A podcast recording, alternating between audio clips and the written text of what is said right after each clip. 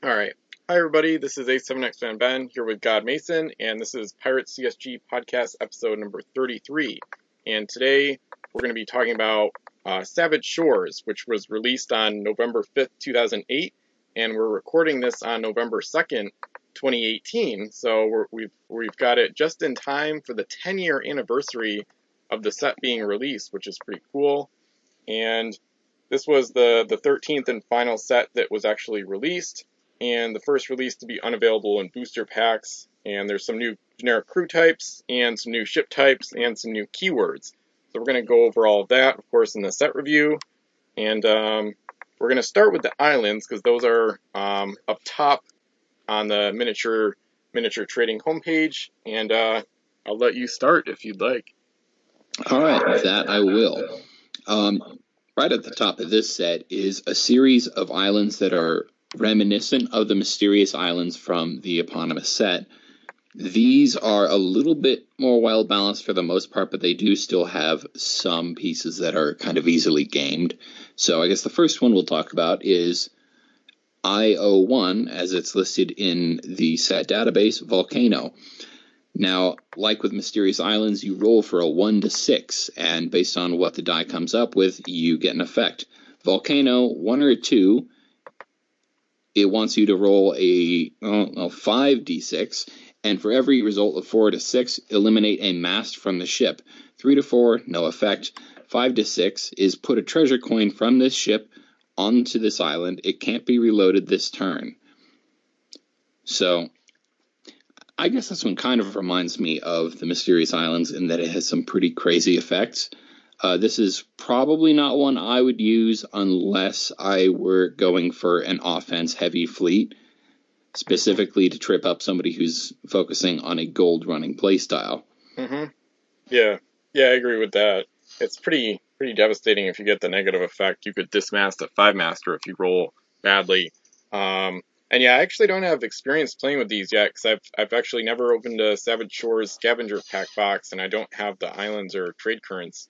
Um. But I know it is a weird thing for me, definitely. I have just about the whole set, but it's from different lots on eBay. So, yeah, I haven't really played with these, but but this one is. I agree with you there, and the negative effect is, for the most part, too too much to justify in general. Mm-hmm. So, yeah. All right, the second one is Native Village. On a one or two, Restless Natives. Eliminate a crew from the ship. Three for no effect and 5 or 6, Friendly Reception. After the ship finishes loading treasure from this island, she can move S. So that one's pretty mild, so not a huge negative. And then the positive is decent, reminds me of the ability of La Monarca, for example, move S after loading treasure. So this one's pretty tame, uh, not too overpowered, and one that you could use just to spice it up, spice up the game a tiny bit. Yeah, I think this this is uh, one that strikes me as something that, say, if there were a gaming store back in the day that you was, you know, organizing game nights for Pirate CSG, this is something that they might slot into a stock scenario. Everybody plays on the same board, and because it tends to affect both players somewhat equally. Yeah, yeah, good point. All right, next up is Ancient Altar. On a 1 to a 2, eliminate unique treasure from this ship. This ship carries no unique treasure, eliminate a crew instead. Uh, I think all of these are 3 to 4, no effect. Yeah. So 5 or 6 is next time this ship explores this island, you can replace a non unique treasure she loads with a unique treasure from your collection. Ooh. Yeah. I think, yeah, I think we both know how, really how crazy that. Uh, if you get any sort of reroll attached to this, I'm pretty certain you could game this with ease. Yeah. Yeah, this one is definitely goes into overpowered territory. There's a lot of um, unique treasures you could bring into the game, like Nemo's plans and all sorts of stuff, Altar of Loloa, which would be fitting because the altar name of the island.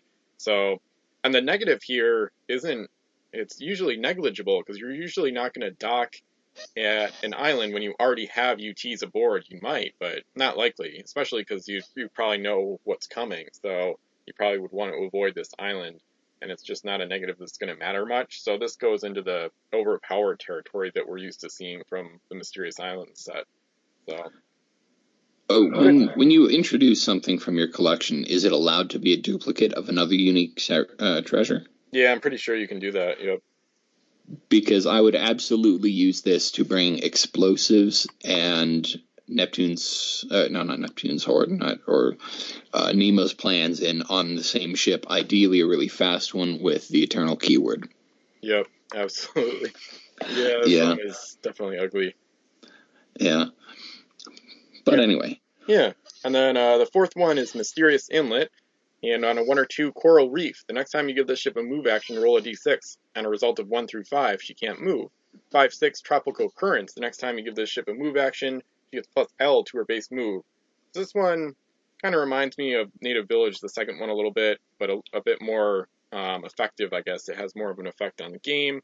So the negative is pretty bad, and could you could get trapped there um, and be a sitting duck for an opponent, or um, the plus L to base move is, is definitely a nice bonus to get, especially if you've got maybe a hybrid, and then you could springboard off the island and kind of hit an opponent by surprise with like a hybrid ship revealing a captain, something like that. So this one is decent. I would say it's balanced, and it's one I like more than some of the other ones. yeah, I'd say this one's actually pretty good.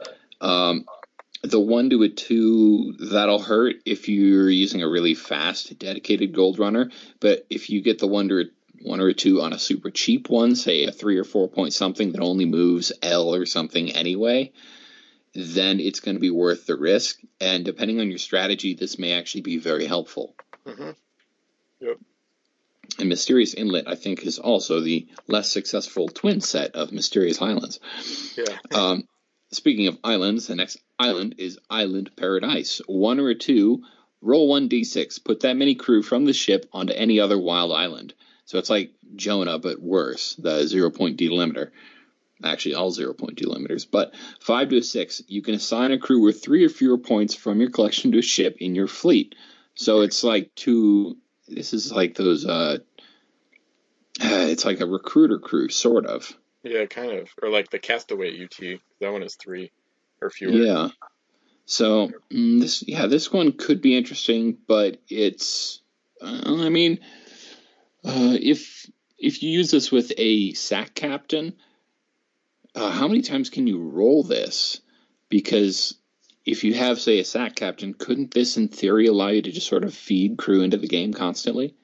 Yeah, yeah, exactly. That's part of why it's kind of broken in some ways, at least. So you could get like unlimited extra captains, um, 3 Mm-hmm. points or fewer, and then there's a lot of other good crew for that cheap, like helmsman, SAT, the same action twice, foreign leader, keyword.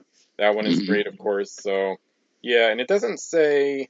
Um, this would be great with a mixed nationality fleet because it says it just says from your collection. It doesn't say it has to be the same nationality as the ship that's docked there or you know majority. So if you did a mixed fleet with like low crew, you could try to farm this as they call it. You farm it when you dock multiple times and try to get the high effect a lot on Mysterious Islands. You could farm it to get SAT crew from various nationalities, and then they just appear on ships elsewhere. I think it's a problem that you can assign the the crew to any ship in your fleet. It's not even the ship that's docked there. It's Yeah. crazy. You know So what I would do with this? it. Uh. There's no contingency for the one or two if you don't have any crew on board. So Mhm. just send an Exactly. empty ship to do this, an empty cheap ship that'll just dock or repeatedly do whatever to trigger the effect, and gradually fill your mostly crewless but plenty of good, you know, a lot of good ships. Just fill them up with the generic crew that you really needed. Yeah, this is crazy. This is this is more This- break, game breaking than I realized. I haven't I've hardly looked at these that much compared to a lot of other stuff on in the database because uh, I don't have them. But yeah, you could you could basically send a ship that's empty, like a two point, like the Mermaid or something, and just redock to like get a ton of free crew and just kind of wait it out or just get gold for a while and then come back with a bunch of free captains. And yeah, since the since the negative is only from the ship that's docking, you never you could just keep the ship that redocks empty and just put a put all the free crew on your other ships that aren't even docked there. So I would say this is one of the more game breaking islands ever. This is on par Yeah. with the MIs from MI. Yeah, um, this and Ancient Altar, I think, need to go on our list for game pieces that need more thought. yeah, absolutely. Um, something else that I just noticed scrolling back up to Ancient Altar to sort of compare the two.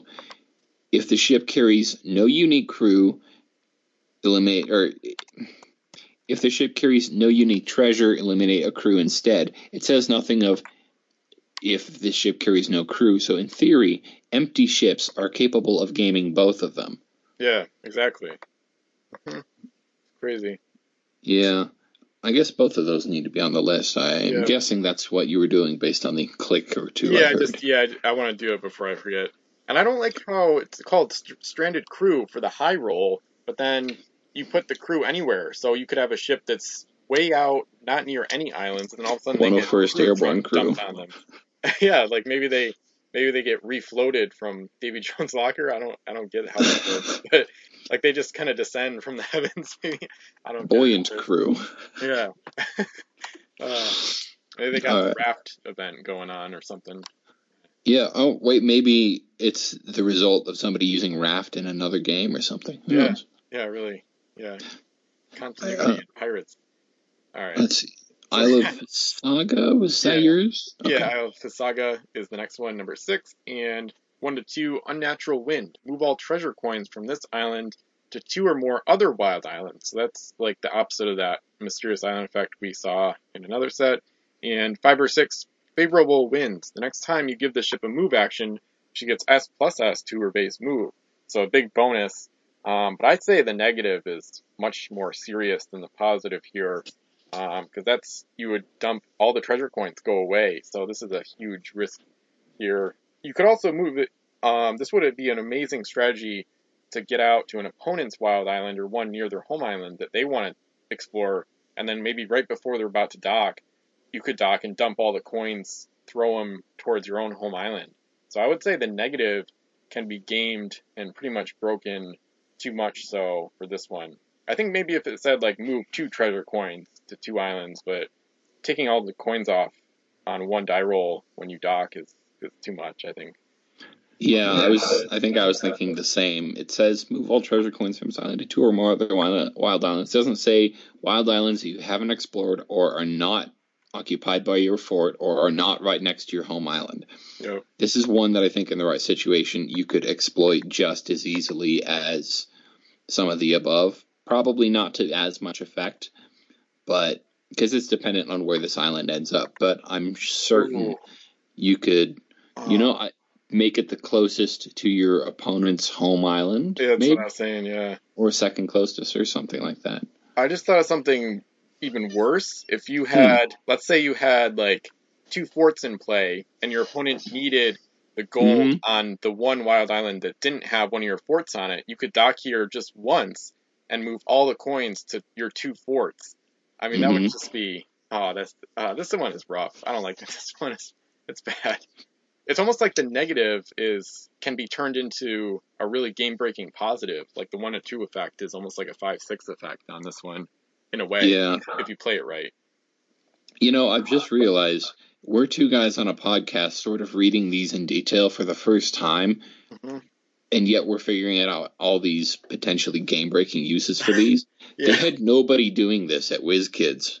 oh, yeah, exactly. They didn't. think They, about it much. they had somebody coming up with ideas that sounded cool, and frankly, we don't blame them because a lot of the cool ideas are actually, well, they came out just so. Yeah. But mm, And it's a good set. It's a cool set overall, but it is a good set. I think it's one of the best ones overall, Yeah. but we'll get to the reasons for why that is as soon as we Yeah. start talking about ships and crew, Mhm. which isn't yet because we're about to talk about Isle of Spirits. On a a two, the next time you give this ship a move action, the opponent to your left moves her. Or five to six, crew on the ship do not take up cargo space until the next time the ship unloads treasure at your home island. Ooh, I know how to game that one too. yeah. that's uh, that's basically giving yourself the treasure ship keyword to a degree. Yeah. So put that on anything really big. Uh, Delusion could make good use of that. The one to a two, that's not too serious, really. Yeah. It's kind of like the opposite of uh, the ones we saw in Mysterious Islands that I use for my mind control fleet, where if you get a five or six, you can control you can move an enemy ship like L or the ship's base move or whatever. So Yeah, it's kind of the opposite of that as a negative, pretty much. So this one is. but I'm I sure you could. I'm sure you could integrate this into that Yeah, setup. yeah, exactly. Like a sabotage tactic, or when you're if you play by if you play by the rules where you pick your opponent's home island, like um, you could put them close to the Isle of Spirits and try to force them to, you know, get controlled by you. So this one, it's decent. I think the the high effect is annoying to keep track of. I think I've had that happen a few times, and it's kind of it gets a little confusing. You have to remember like, oh, how much cargo is there? So there's some like extra math involved, but then it goes back up. You know, you, they take up space again afterwards, so it's not permanent. So the five six effect is a little annoying to keep track of um, compared to most other abilities, but still a decent island. Yeah, Oh, I agree. I think this one's overall pretty good, and like half of the ones we've talked about so far, has potential to be abused. hmm Yeah. The next one is kind of infamous, I guess, if you will, based on a, a fleet that won one of Wolf's uh, fleet challenges, and it's Verdant Isle. This is one to two lost. Put a crew on from the ship onto this island. It can't be reassigned to the ship this turn. And five six rare orchid.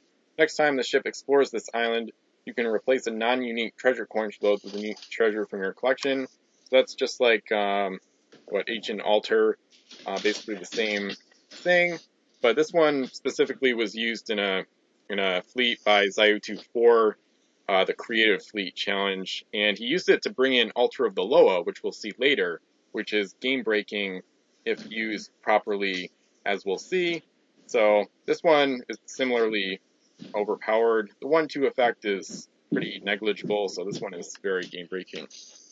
Yeah, this strikes me as a less consequential version of Ancient Altar. Yeah. Because the one to two effect is, as you said, less crippling.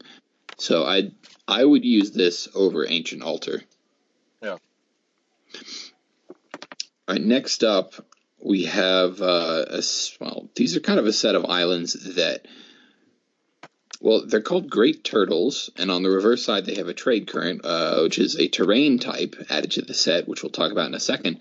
But a Great Turtle is a form of island that can be moved. It says this island can be used as a home island or wild island. If no ships are docked at this island, give one of your ships a move action, but do not move her. Instead, move this island to S. This island can't be moved within 2S of any ships or other islands which I think there's plenty of discussion to have about how to, again, use that to your advantage. All of the great turtles have unique art, as far as I know, because they had to fit onto different island punches. Yep. Um, I guess one of the uses I can think of for this is gradually scoot it toward wild islands or put a fort on one and move that towards your enemy's home island. Yeah. Yeah, exactly. Yeah, get like a zone control, like Ramsgate would be a good fort to do that with, or Paradise, of course. This is one I really want to play with. I could just proxy it. Um, I got a, I've had some ideas on this in the past, um, similar to what you were talking about. So it's really interesting, and I think this could go on the list of game pieces to talk about more once we brainstorm like specific use cases as well, or some of the creature stuff. Yeah. Um, so I guess I'll zip through the rest of them because we've got islands 10, 11, and 12 are all great turtle slash trade currents. Got some different Which- artwork there. I do like the, Trade uh, currents we really didn't discuss, though. yeah. Okay. Yeah. I'll start with those. Um, so the trade current says trade current is friendly to the player who placed it. Once per turn, when a friendly ship moves over or begins her turn touching a friendly trade current, she gets plus S to her base move. So these are um, a function of the navigator crew, a two-point crew. You can place a trade current on a three through six after giving a ship's move action for the turn, giving up the action. So it's a very good terrain to place with crew, and it's unique in that regard because most terrain just you know is placed um, at setup, and you don't get to really influence it very much outside of like smoke pot specialists stuff like that. But trade currents are extremely valuable. They're fantastic, especially in longer games, which I have some not as great experience with because it gets kind of overpowered because they you can dump a tra- ton of trade currents down in longer campaign games, and then you get the bonus a lot of times, and it just kind of compounds. So that's why I like Celestine's charts that UT will talk about. But overall, trade currents are great. I'm not a huge fan of kind of almost like a supernatural aspect of it, but it's still still an interesting um, idea. I just think Navigator should have been more expensive. And one thing, real quick, you can actually dump trade currents with loss, the UT, where you can roll a d6 and that's how many terrain you play. So a lot of times that's used for whirlpools, putting reefs under 10 masters, putting like a Sargasso Sea under the Banshee's Cry. But you could put six trade currents down if you roll a six, which can really make your fleet way faster, like all of a sudden. So just kind of further illustrates how broken Lost is, obviously. Yeah. Um, something else that I'd like to add is that trade currents, I mean, you can sort of think of them as a boost pad, really. I'm sure you said Yeah. something of the sort, but correct me if I'm wrong. Aren't navigators like one point, maybe two? No, they're all two. They're all the same. Okay, they're, they're two, but a helmsman is also two. Yeah. So just one navigator in a large game is capable of absolutely swaying things. Yeah. Yeah, it's annoying. Yeah. But I'm sure you found that out from uh, gameplay experience of having it only used against you, not using it yourself at all. Uh, that's a good point. kind of both in a way. Kind of an interesting. Yeah, in CG1, the Spanish, uh, well, spoiler alert, of course, but the Spanish won um, using some trade currents. The English came in second without using any. And then I think in CG2, I'm pretty sure I, well, the English won. I, I don't, I'm pretty sure I didn't use any trade currents in that game, and both opponents did. Um, I believe so, at least. So, so it can be overcome, but it is annoying and uh, gets kind of overpowered over time. So, yep. Mm-hmm. all right. All right. And then the last island type. Do you want me to start this one? Yeah, sure. All right. This is a pretty simple one. The four last islands, numbers 13 through 16, are an Isle of Fire, and on the reverse side, they have a trade current, meaning I'm pretty sure there were no normal types of terrain printed in Savage Shores. No reefs or fog banks, as far as I know. Oh. The Isle of Fire says this island can be used only as a wild island. At the beginning of his or her turn, the active player rolls a d6. On a result of 6, randomly eliminate one treasure coin from this island.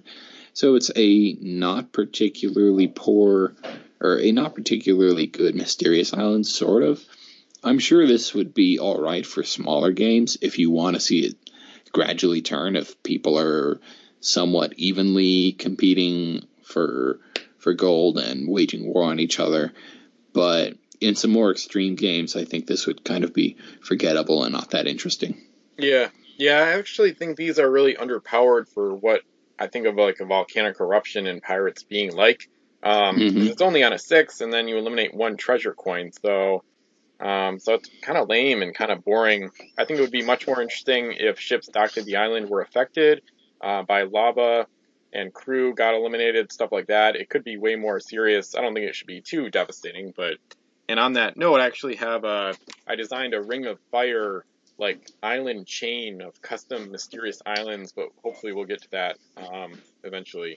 So That reminds me of a really horrible story, but I don't think I'll share that on this episode. okay. It involves an entire box of frozen jalapeno poppers, Oh boy, if anybody can follow. Anyway, nice. um, yeah, I think got- that means they have uh, different artwork for each of the Isles of Fire as well, which is cool. So, yeah, yeah, and all of them are pretty good looking. yeah, absolutely. Yeah, I'm enlarging some of the pictures so people can see if they check out the video on YouTube. I think the fourth one especially is good. I like. It looks like a lot of flow coming down on 16, the last one. But yeah, Anyway, so looks like we're into the, the ships and, and crew and the main bulk of the set here. So number 001 is He'e, which is how I say it. I have no idea how to pronounce it. It's H E apostrophe E, and it's one of the worst game pieces ever. So this is an American rare squid, five-masted, five-segment sea monster, 18 points, one cargo, S move. Cannons are 4S, 3S, 3S, 3S in the middle, and then 4S sea monster keyword, and when you give this sea creature a shoot action, you can choose to make only one cannon roll. If you do and the shot hits, eliminate two mass from the target, and then place the ship next to the sea creature. This sea creature can immediately initiate a boarding party, but neither is considered to be rammed. So complicated long ability, uh, and mostly useless because you can only make one cannon roll, um, and you only have a 50% chance of hitting based on the cannons. And this one is just horrendous. I just I've bashed it a lot on the forum and elsewhere. So it's not worth half the cost, even, I would argue. So one of the worst ever. Yeah, I mean, if you take the one off the front and make this worth eight points, I'm still not sure I'd use it. Yeah. It'd be kind of interesting at that cost, but also Yeah. still kind of bland. Yep. As is, it's just bad and expensive, hmm Oh. which fortunately we can't really say about all of the rest of the pieces in this set, Yep. uh, especially the sea monsters. The next one up is a lot more interesting and has a lot of utility. It's Intermediaro, which is a Spanish squid, so five tentacles, 17 points, two cargo, L plus S move, four 3S tentacles, and then one 4S. Its abilities if this sea creature is within S of both a wild island and a friendly ship, she can place one treasure from that wild island on that ship as a free action. So this is. It doesn't ask that the island be explored. So, in a sense, you can just kind of use this as an adjunct hoist to, a, well, for any ship, really. hmm Yeah, this one is crazy. I do, I did acquire it, but it's um, it's got a massive pirate code entry. Um, this is another one we could talk about in detail. There's a bunch of those in this set. Um, Yeah. And yeah, there's a big pirate code entry. I've hardly used it at all. But anyway, I would highly recommend checking out the pirate code entry. It is misspelled. There's an extra I towards the end. But anyway, it's it's kind of complicated when you get into it, obviously, from the pirate code. But yeah, it's pretty good. I think Wolf used it with canoes in one of the fleet challenges um, a, lo- a while back. And in general, it's pretty good between the speed, the ability, and then the cannons are somewhat serviceable. So yeah, it's a pretty interesting one. Hmm Unique ability, the only time we've seen it in the whole game. So that's always And the only time we ever will. yeah, exactly. Unless Unless that's too depressing for you to hear. Yeah. All right. Um, so the next one is Lurker de Seuss, and this is a French rare uh, serpent. So this is a sea serpent, four four segment sea monster, 19 points, zero cargo, L move. Cannons are 4S, 3S, 2L, 3S. Sea monster and fear keywords. And if this shi if this sea creature is within S of a friendly ship, when this sea creature is given a move action, it gets plus S to its base move. This one is quite lackluster. Kind of reminds me of a lot of the other serpents, but this one is even more expensive than most of those. And the ability is okay, but it's too slow. I don't know. It's just it's still not going to be all that quick. And 19 points way too much to pay for a captainless gunship with meh guns. So not a fan of this one. It is, it's kind of got a rainbow look a little bit, so it's kind of cool looking. That's about it. But it has a fear keyword, and we all know that's worth 14 points. Um, this is like a bad version of Seleucus, kind of. hmm Yeah. Or even worse. I mean, it has fear, definitely but what good is that really going to do you? Mhm. Besides, this won't even be able to keep up with whatever it's giving a move bonus to. Yeah. Yeah, this one's just kind of a disaster. So let's move on to one that's not, which is Ophidius, which is the other sea serpent in this set. This one's 12 points, has no cargo space, L plus S move. All of its segments are 2L, eternal. An opponent may initiate a boarding party against a sea monster. If the opponent wins a boarding party, it may load one of the sea monster's segments. The segment does not take up any cargo space and may be unloaded at the player's home island for plus 2 gold. So that's a small downside. But even though you don't get a captain, you're getting four 2L guns, a decent move, and Eternal. So I think this is one of the better pieces in the set. Yeah. And that's kind of saying a lot because there are a lot of good pieces in this set. Yeah, yeah. This one is one I I haven't experienced the negative yet. Um, I've only played it a few times. Um, it looks really cool too. They talk about nesting on a massive cache of sunken gold, and you can see that in the artwork. I think it's one of the cooler looking ones as Oh, yeah, that too. Yeah, and it's got a nice kind of reminds me of Smaug because it's like red orange and then it's got gold around. So anyway, um, but yeah, Eternal, uh, great speed. I mean, this is definitely one of the best serpents in the game and one of the cheapest sea monsters just in general. So this one is fantastic, and I'd like to use this one more as well. It's kind of a handful of kind of wacky pieces like Intermediaro and Ophidius that I haven't used enough. So good set to experiment with. Um, but that's that's the end of the sea monsters. We're moving on to new frontiers, and the first ship is actually the frontier. So this is a rare American three-masted hoist. So I guess before I go on, I guess I should read the the hoist keyword here. We'll pull up the master keyword list. So hoists were a ship type introduced in Savage Shores, obviously, and uh, we see some more in Return to Savage Shores, but since this was the last set, we didn't get to see many of them. We'll see four tonight. And the hoist keyword says a ship with this keyword printed on its deck plate card has a movable hoist near its bow. When this ship explores, it may transport cargo to and from any islands and friendly ships that it can touch with its hoist. Once returned, the ship may be given a free explore action to explore any island, derelict, or friendly ship that it can touch with its hoist. At the end of a move action, if this ship's hoist can touch a wild island you have previously explored, it may immediately load treasure from that island as a free action. This is a great keyword. It allows you to just start yanking gold from islands at will. You don't have to dock. You don't have to deal with negative effects, um, at least not all of them. And it's also got the secret hold keyword, which I'll read as well. This one is a lot shorter. Secret hold says enemy ships can't take or transfer treasure from this ship. So a nice defensive defensive gold runner ability that's also pretty good. So I know Wolf said that he contributed to the hoist keyword. I think on the forum, I'm pretty sure he said that he contributed all three of those ideas and told the designers to pick like one or whatever, and they went with all three, which is I think Yeah, part of the reason. I think he said one or two, maybe, but yeah, they went with all of them. Yeah, yeah, exactly. So, so that's part of the reason hoists are became a bit overpowered here. Um, so the Frontier, though, back to the main ship, it's a three-masted hoist. They're all three masts, and it's 17 points, eight cargo, SS move. Cannons are 4S, 3S, 4S, and the hoist and secret hold keyword. So this one is not only one of the best American treasure runners in the game, I would say it's one of the best gold runners in existence. Period. Especially in a slightly larger game where you can defend it adequately. And this thing with just a helmsman is amazing. And then if you start adding more, if you add a navigator in your fleet or cargo master, stuff like that, this thing becomes like really a beast at the gold game. It absolutely does. I've used this before. My favorite combination is Helmsman Cargo Master, which we'll get to later, Wayne Nolan, and then there's some kind of SAT or maybe a Fleet Admiral. I'm pretty sure there's an SAT that links, uh, I, I don't remember, but the details are you end up with S plus S plus S move, you keep all eight cargo space, and you have a 55% chance of same action twice with the reroll included from Wayne Nolan. So this is an incredibly good ship, period. Very fast, colossal cargo space, and you don't have to slow down to pick up gold.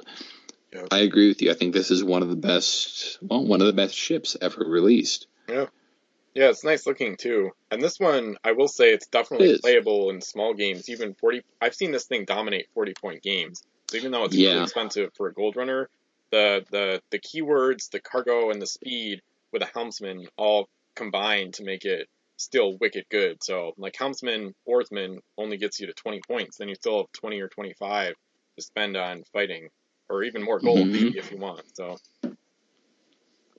Yeah. I'd say this is better than its compatriot here among the normal, you know, just the plain rares of the set, mhm. being Buscador, the Spanish equivalent. This is another hoist, so that means three masts plus the claw arm on the front. This one is 14 points, 7 cargo space L move. All three masts have 5S guns. Hoist, if this ship is within S of an enemy ship, when the ship is given a move action, she gets plus S to her base move. I don't think that's too bad, but to me, the significantly, well, I guess not significantly, the slightly slower base move and slightly smaller cargo space hurt a lot more than anything. Yeah. Even though it's considerably cheaper by three points, mm, the low move speed makes it trickier to use because if you do get caught up to by something, plus S is probably not going to save you. Yeah. You're going to get really wrecked. I Yeah. mean, yeah. you're going to need to use this with an escort, period. Yeah. Yeah, exactly. Especially the cannons are worth two, so there's no no real hybrid option. Whereas the Frontier has it a tiny bit with a captain since you have so much cargo. Yeah, Buscador Yeah. is not as good. I still do think it's one of the best um, gold runners for the Spanish and one of the better three masted cargo ships out there. Um, okay ability, not as good as Secret Hold, but yeah, slower, less cargo, worse cannons. It's pretty much worse in every way. So kind of like a poor man's hoist, but you know, seven cargo for 14 points is a solid deal, and overall, still a nice ship. Still a solid looking ship too. This one is somewhat pretty. And I made a mistake just now. Um, there's actually three hoists we'll see tonight. I thought there were three rares, Mhm. one super rare, but anyway. So yeah, Buscador, pretty solid, but Frontier in a class of their own. So I don't Well know. put. Yeah, I don't have a pun for the Celestine, but this is a cursed one-masted galley. The next ship, 11 points, 3 cargo, L plus S move, 4S cannon, the galley keyword, of course, and when this ship is given a move action, roll a d6 before moving her. On a result of a 5 or 6, place a trade current. On a 1 or 2, eliminate a friendly trade current. On a 3 or 4, this ship gets plus S to her base move that action, with a link to the Master Scribe, who pairs really well, because he's got the Navigator and Explorer keywords. So this is one of the best and only cursed gold runners, purpose-built gold runners that Cursed ever got, and therefore this set kind of made up for the cursed lack of gold running options in a decent fashion. The Americans really made out incredibly well in that regard, but the Celestine is an interesting ship, another one of kind ability that we never saw elsewhere, and with a navigator aboard with Master Scribe, you can place two trade currents in a turn if you roll a five or six for the ship, and then th- of course a three through six for Master Scribe with the navigator keyword. Um, I've seen it both ways, and I know Xerix has as well. Sometimes you'll get two trade currents in a turn with the combo, or you'll miss the navigator roll and you'll roll badly for the Celestine and have to eliminate one. But overall, it usually works out really well. And then the middle, you get plus S to your base moves. Then you're going around at LSS even without a helmsman. So overall, it's a very good ship, and the link helps save a cargo space. So the Celestine is a great gold running option and one of the best like logistical ships ever released for fleets. Correct me if I'm wrong, though. Doesn't the hmm, navigator ability preclude you from moving when you use it? Um, I think so, but I think you can still use both, as far as I know. I'll try to look up in the code in the meantime, but Okay. Um, if you can it. use both, then it would make a lot of sense, and then you could set up a lot of trade currents. Well, no, you couldn't because there's uh, when given a move action, not default each turn. I Yeah, guess we'll says- clarify that in a second. Yeah, the code. Yeah, because because you're not giving it up. So roll a d6 before moving her, so you can still move. And then in the pirate code, it does say, um, rolling for this ability does not use up this ship's action. It may complete the action as normal, regardless of the die roll result. So I guess you, Okay. you'd use the Celestine's ability first, and then I guess the Navigator keyword after if you had Master Scribe. All right, so I had that wrong. In That's which okay. case, this is clearly a pretty decent little gold runner, but more than anything, it's a good support ship, especially for larger games where you can make use of those trade currents for turn upon turn with so many ships. Mm-hmm. Yep, and it's a it's a gold mine for the cursed. They need something like this to stay semi-competitive. Yeah, but you know, odds are if you know, with our luck, if the game had kept going, we'd have gotten something better. Actually, we know we would have, but Yeah. we'll talk about that at, a at some other point. Speaking of luck, the next ship on the list is HMS Lucy's Luck. This is another one-masted galley. This one is English, hence HMS. 11 points, 3 cargo space, base move of S plus S, 3S gun, galley. Mass on the ship can't be eliminated by shots unless the cannon rolls a 6. I've used this before, but I did so without thinking to myself, wait a minute. It's a one masted ship. You can just ram the mast off. Yeah. This suffers from the same problem that all the other defensive abilities one masted ships have. Yep. You can ram it. You don't even need to bother shooting. Yeah. Yeah, it's just like the pestilence from Fire and Steel, but a little more Mhm. expensive. So Yeah. the best use I find is copying the ability to, for example, a ten master, but the pestilence Mhm. is cursed, so you can use that on with the cursed ten masters who have the copiers. So Lucy's Luck is not not one that gets a lot of usage. Got the, I like the Union Jack on the sail. They nice artwork there, but you know when Mhm. that's the when that's the best thing about the ship, you know you've got kind of a stinker a little bit. So not Yeah, terrible, well, but not, the not best good. you can say about a ship is it's pretty. Yeah, It's like the best you can say about well a girl is well she's she's kind of funny. yeah, like Lurker de Seuss is nice, but eh, Yeah. really. Yeah. Alright. So the next one is the Rook's Folly, which is a cursed ship, and this is a four-masted rare galley, 16 points, 4 cargo, SS move, all four cannons are 4S, the galley keyword, and the possession ability. So if an enemy ship is within S of the ship, you can use the ship's action for the turn to try to possess a target crew on that ship. Roll a d6 on a 6. The target is immediately assigned to the ship. Its nationality changes to match the nationality of this ship. So this one is not very good. I think it's I think it might be the only ship with possession built in. The others are crew, and although the speed is okay, the cost is really high. It can't be a great gold runner or a very good gunship, so it doesn't have much going for it at all. And possession has always been overpriced by WizKids. This one could pass for between 10 and 12 points, and I think she might see a little bit of usage, but as is, she'll see almost no usage ever. Yeah, I I'm pretty sure this specific ability was later amended where if the die roll fails, you could take an action for the turn Yeah. still. Yeah, you can. Even with that in mind, this is it's a ship that I really want to like because I want to like the ability, but the ability is not all that special. Um, it's not exceptionally fast. The guns are pretty poor. You would need to pick up a lot of crew to make this worthwhile. Yeah. And if you're going to do that, just put, say, Papa Doc onto a better cursed ship. Yep. it's, I- just want, I want to like it. I can't. hmm But one I can like is Akua Lapu, the other four-masted galley from this set, which is 15 points, so it's one cheaper. It has four cargo space, like Rook's Folly. It has S plus S move, like Rook's Folly. It has 2S, 3S, 3S, 2S guns. And then its ability, oh, this is a pirate ship, by the way. Its ability is crew assigned to the ship don't take up cargo space. This ship can be assigned a maximum of three crew. I think this is an absolutely excellent hybrid. Yep. I like to throw on something like Hammersmith, the Fire and Steel version that's a captain plus helmsman, maybe a world hater, and maybe same action twice, Yeah. Yeah, Hammersmith Or- SAT. Yeah. or maybe even just an explorer. Yeah. Yeah. Good hybrid. hmm Yeah, this one is also pretty sure there's a there's some fun setups you can do if you want to make it more elaborate and expensive. Um, There's some pirate crew, like I think the LE version of Crimson Angel from Rise of the Fiends is captain and crew of any nationality can use their abilities, which can allow you to Mm. get the Viking version of uh, Grim the Savage aboard to try to raid home islands. Yeah, and That's a good one. I hadn't thought of that. yeah, I don't. I'm pretty sure I wasn't the first. I think Wolf thought of it, and some other people have posted fleets about it. Maybe one of my fleets uses it. I think, but anyway, um, because then you still have all four cargo, and with Grim you can take as many coins as you can carry. So combine that with the helmsman, and then you know whatever else, probably SHE still. Uh, you could take four coins from an enemy home island in one turn and still have good speed and cannons. So, so yeah, it's a, a lot of great combos available with that one.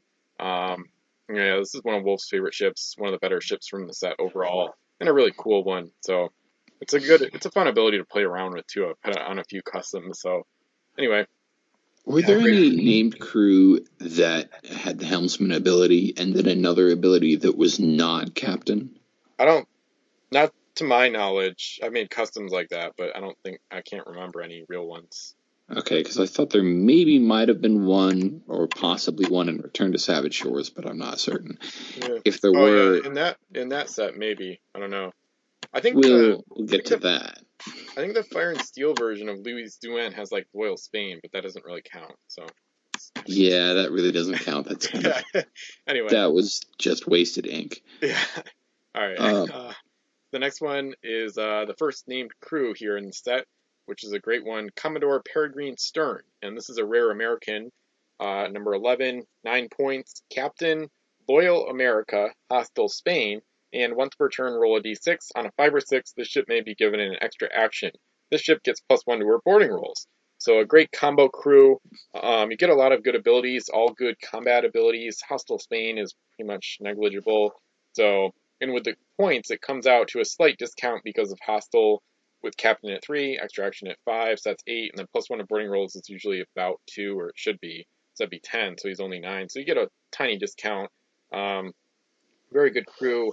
I love putting him on some of the bigger and better American four and five mast capital ships. I love putting him on the Albany, which I've probably talked about on the podcast already, because um, he combos really well with that ship. It has the uh, the hoarding gold ability, and uh, this is just a great name crew in general. Only problem really is that uh, you know you don't want to put too many eggs in one basket, as they say. So if he gets eliminated, that ship is probably toast. So you want to have like helmsman, uh, doubt, uh, undoubtedly, and then probably an oarsman or something else, so you won't die. If not a doctor crew.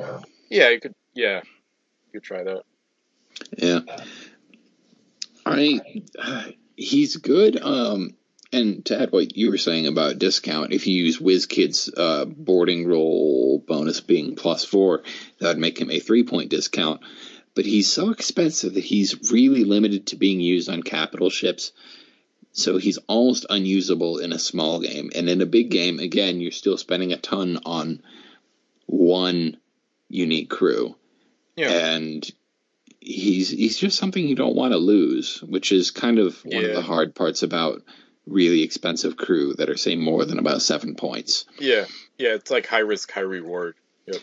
Yeah, but speaking of crew that are seven points, conveniently, um, next on the list is Master Bianco, who is returning for the first time since Spanish Main. He's seven points Spanish. Cargo Master, Secret Hold, linked to Bianco's haulers, who also reappear. Cargo Master, for those who don't know, is effectively the crew does not take up space, and it adds one cargo space to every single ship in the fleet that belongs to the same nationality as the ship that it's on. Ergo, if you put Master Bianco, a Spanish cargo master, onto a Spanish ship, that ship gets one extra cargo space, he doesn't take up any, and all your other Spanish ships get one extra cargo space. It's an incredibly powerful ability, especially in big games, you really only need to make it work on two ships for it to be worthwhile because WizKid's own plus one cargo ability costs three points, and the generic cargo master was meant to cost five. So, yeah, you do the math. yeah, yeah, and Secret Hold is worth about two points. That's about right for that ability, so it makes sense. Um, it's just one of I've already talked about it, so I don't want to repeat myself too much, but I think it just should have had a cap like pick three or five ships or whatever that get the plus one, because uncapped it becomes breakable uh, more and more as the game size increases. So mm-hmm. great crew, just uh, OP. So. Yeah. My solution, uh, which I'll drop in alongside yours, mm-hmm. was to give all cargo masters the limit keyword, which would sort of prevent them from being used as a generic crew. Yeah. It would also take up your one chance to use a super powerful, you know, limit type of yep. crew. And uh, I think even in really big games, people would still choose it, though. Yeah, yeah, exactly. Yeah. Uh, the next one is uh, a French crew, Capitaine Baudouin del Flotte. I don't know if I did that right, but sounded pretty close to me. I don't right, know French. Cool. Nice. All right, so rare, yeah, rare French crew, nine points. Captain and Lord Micron's ability. Instead of giving the ship an action for this turn, you can give another sh- ship in your fleet two actions a link to a Four-Master we'll talk about soon that I won't try to pronounce. And this one is a great crew, like Lord Micron. Not quite as overpowered as Micron because he's only six points. This guy is Captain tacked on.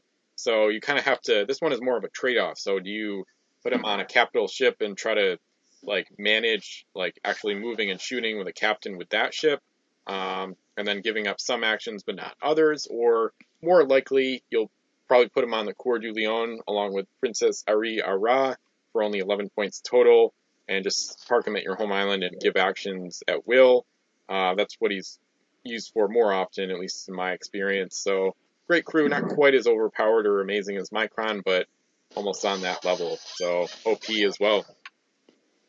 Yeah, he's a really powerful one. I want to use him just for his ladder ability, but part of me thinks that you could sort of do, just kind of put together a big French battle group in a big game, have him at the center of it on a sort of capital ship, and then as enemies come at you, use his extra action donation ability on the smaller ships turn into sort of a boss fight where they have to fight their way to the center. Yeah, yeah, that's a good idea. It's fun. Be got the scenario too. Yeah. Although, oh, I would really want to donate his extra action to Le Bonaparte from Davy Jones' Curse. Uh, Forget everything else. yeah, Yeah, I know that's a game ruiner, but Yeah. you have to say it. Yeah. Um, the next crew up is Wraith, who is a cursed, oops, who is a named cursed crew and the first of this set, I believe. He is four points, and his ability is whenever any crew is eliminated, roll a d6. On a result of six, assign the crew to this ship. Its nationality changes to match the nationality of the ship, and it becomes linked to this crew. I'm pretty sure that's somewhat similar to the ability of Davy Jones from yeah, Caribbean. yeah, yeah. He's got other stuff too, but yeah, same thing Yeah, for this one. Uh, I like this one. It's not that effective, Yeah. but in a really big game, if you've got crew elimination stuff going on, Hmm. and again, if you figured out how to do Runes of Thor plus Nemo's plans, this would turn into something interesting really fast. Yeah. Yeah, I did uh without the UT combo, I did that in Vassal Campaign Game 1 um with this guy on uh the Loki's Revenge, which has sack built in, so to try to turn the ship into like a death machine. But the problem was um even the Loki's Revenge, which is, you know, a long ship that can shoot six 2L shots um even without sack, even then um the ship just goes down quickly. So even if you stack up like 10 plus crew over the course of many turns in a big game, it's tough to it's tough to keep the ship that Wraith is alive. Uh, it's tough to keep that ship afloat when your opponents target it and once you get into battle. So I still want to try it out on a 10 master with sack. I don't think I've done that, but anyway. So I do like how they didn't. It kind of feels like an ability that they would overprice. So I think four is about right. I think it's a fair cost. So I'm glad they didn't go crazy with it, like with the possession ability and make it like eight or some crazy stuff like that. So I like Yeah. that they I like that they brought Wraith back too. So I think they started mentioning him in like Crimson Coast. I'm pretty sure. So at least I think. Oh, something else I've just thought of. I think he would pair pretty well with Devil's Maw, so even if you fail the roll, you can get the crew back. Okay. Not not for use with you know a sack captain or anything. Oh, I see. but I see. Yeah, I see what you're saying. yeah. Anyway, um, would you like to try to pronounce the next ship on the list? I know. I was looking at. it, I was like, oh god, I still got the ship. I wasn't looking at. El de. That's the best. I want to say it's L'Épée de l'Ange, uh, but Yeah, we uh, again, I don't speak French. Yeah, we tried. Um, so this is an uncommon French Four Master. Uh, 17 points, 3 cargo, L move. The cannons are 3L, 4L, 4L, 3L. And this ship's cannons may not be eliminated, mass still maybe. If derelict, she cannot shoot, so HMS Dreadnought's ability. But not a great ship to see that on, because the cannons are not great. I would want to use a world hater on this, like Barbonai. Barbonais is the French one, the generic, or the, the regular world hater. And I don't know. It's just not a very impressive ship. I've seen it in action a few times, and the cannons just aren't accurate enough. And they've got other great four masters like like Horse for the same cost that are just way better. So this one is not too impressive to me at all. Yeah, every time I've looked at it, I've just thought this is way too many points for way too little ship. Yeah. It's a decent ability, but the stats need too much augmentation for it to really match up to what it costs. Um, I think you're right. La Corsa is a much, much better choice, Oh. which is a s- pretty similar cost. Is it one or two points more? Uh, it's 17 or 18. I think it's the same. Is it? I'll look it Well, up. then I think that kind of I think that kind of sol uh, answers that because I'm fairly sure La Corse has all two S guns. I want to say. Oh, they're all they're all three rank three, but then it has the Accords Auto's ability. So Okay, yeah, but but still, then that's a better choice for a big capital ship for the most part. Next up is Bruja, which I think is a Portuguese word, maybe. Maybe it's Bruja. Uh, that's a really bad name for a gastropub. Don't open a restaurant called that. Uh, Bruja or Bruja is a four point pirate warship, I guess, because it doesn't have enough cargo to be anything else. It costs 15 points. It has two cargo. L base move, 3S, 3S, 3L, 3L guns. Fear, when the ship hits an enemy ship, you can also eliminate one cargo from that ship. I don't think I'd read that ability in much detail before. I think we're in agreement that that's a very powerful ability. Yeah. But the gun ranks on this, uh, the gun ranks on this aren't great. The cargo space is small, and it's not super fast. Yeah.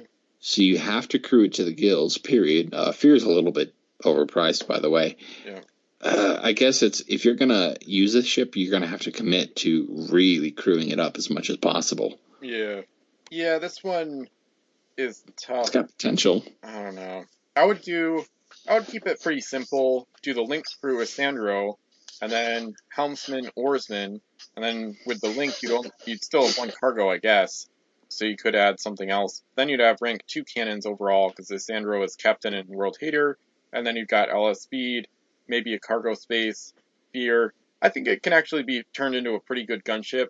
Um, it's a little better to just put Cheval on a better pirate four master like one of the Black Pearls, for example. But Yeah. actually, I do think this ship is a little bit underrated actually as a just a death machine pirate gunship.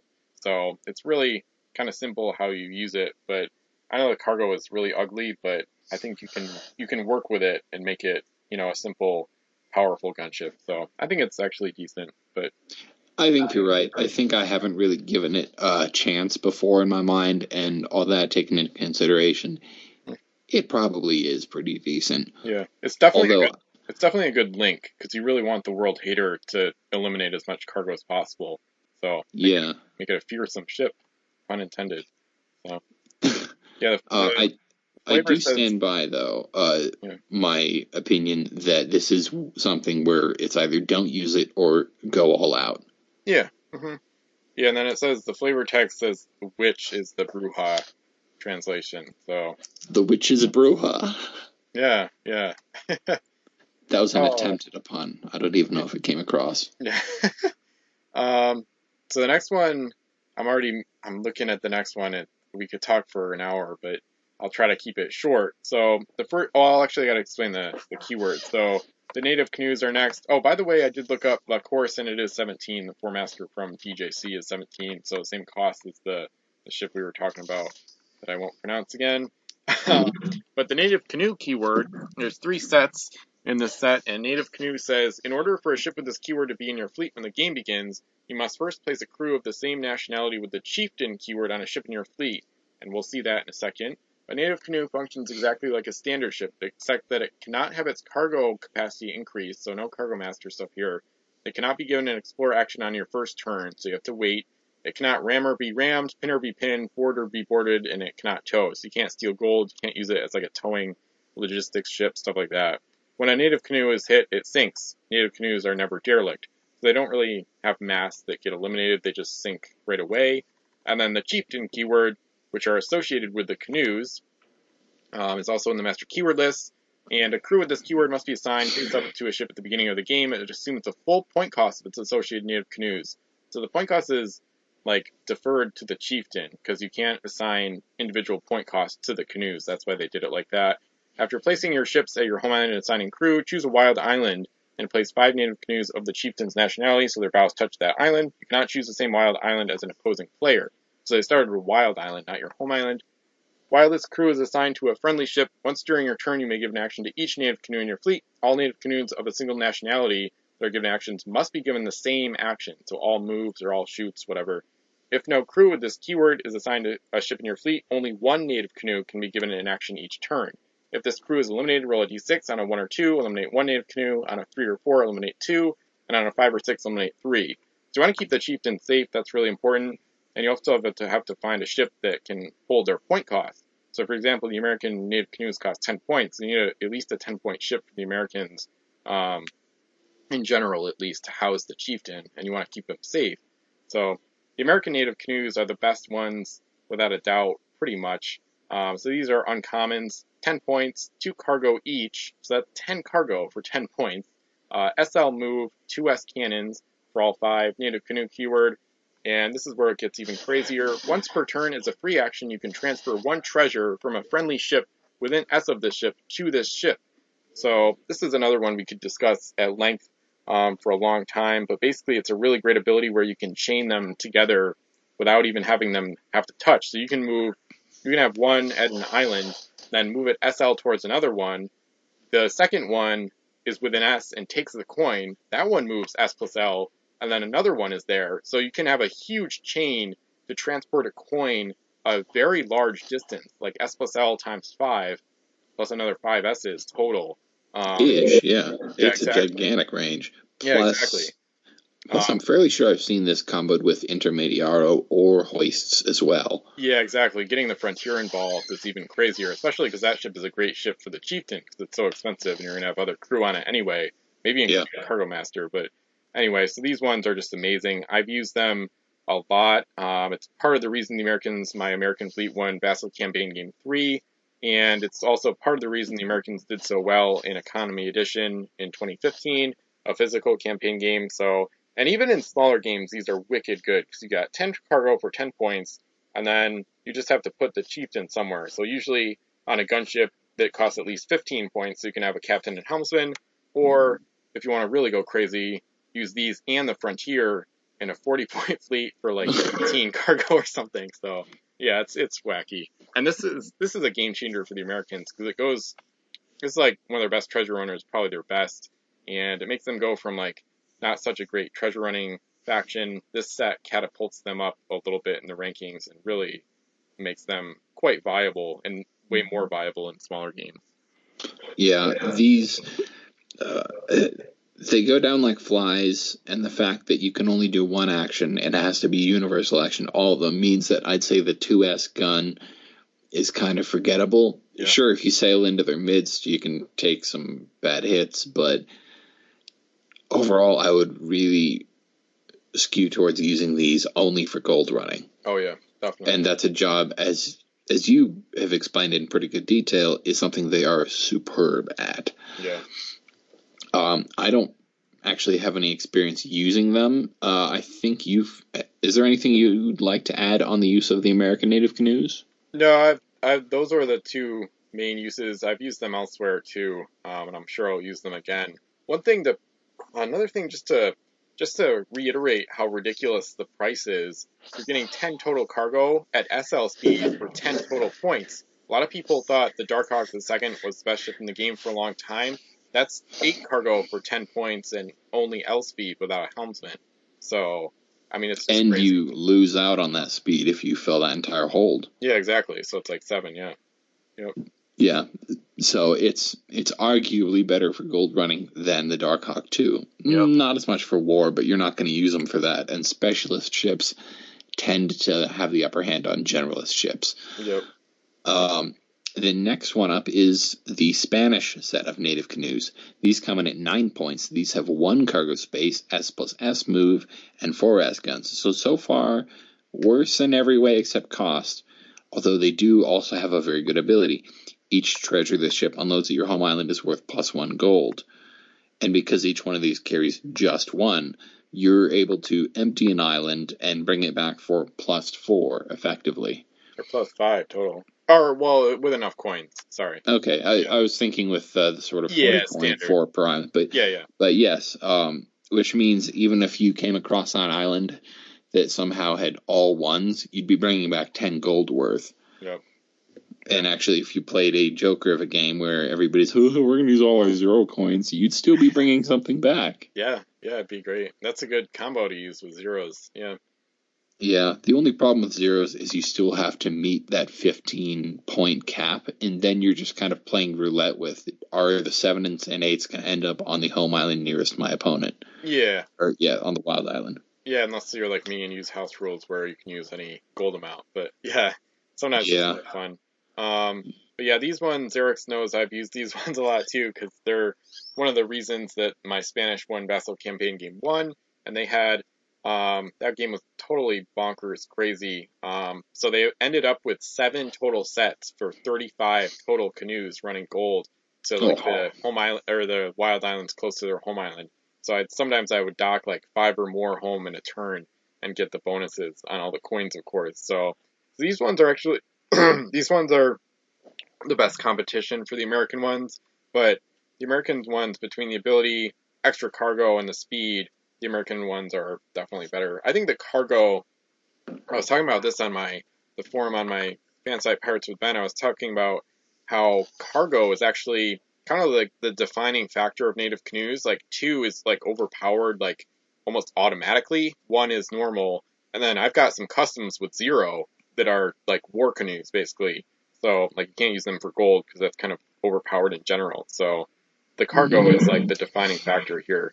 So anyway, and then some of these are my pictures, like those ones. Um, wish I'd done like a blue background, but anyway, because I tried to fill in some of the missing pictures in the database. But the next ones are the cursed native canoes, and these are also nine points, one cargo, SS move, three S cannons, and native canoe. And if two or more cursed native canoes hit the same ship on the same turn, also eliminate one crew from that ship. So that's not a very good ability though when you don't have captain available and you know 3S cannons. Canoes are very difficult to use for combat, so even the American ones are not good at it really at all. You can't move and shoot, so they can't carry generic crew, so it's not a very good option. And these and these are slower and have worse guns. Yeah, exactly. And they're not as good as the Spanish ones because canoes are mostly used for getting gold, and these ones are have a combat approach, which makes sense for the curse, but um, even for gold, they're not as good as the Spanish ones. So this is without a doubt the worst um, set of native canoes in this set. So kind of lackluster.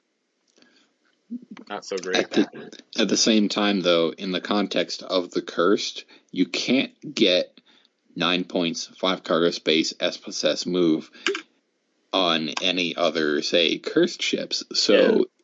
amongst the cursed, these are pretty good. But in the grand scheme of the game, they're really not as special. Yeah. Uh, I guess they're still pretty good in the grand scheme of the game. But again, they're right up against the Spanish and the Americans, both of which are really, really good. Yeah. Not quite as good is the next ship down, Nene Nui. This is a three masted American junk that comes in at 13 points. It has 4 cargo, L plus S move, 4S, 3L, 4S guns. This ship gets plus 1 to her cannon rolls against English ships. So, good cargo space, good move, kind of costly for her size, not good armament, and bad ability. Yeah. If you're really, I suppose you can use this as a Gold Runner, if you yeah. have a Cargo Master in play, throw a Helmsman aboard it and maybe an Explorer. And you're going to get a very fast ship that will be able to explore home islands and all that. It's I think it's too expensive for what you're getting though. Yeah. I agree. I've used her pretty effectively for the Americans. She's one of ten points. I think.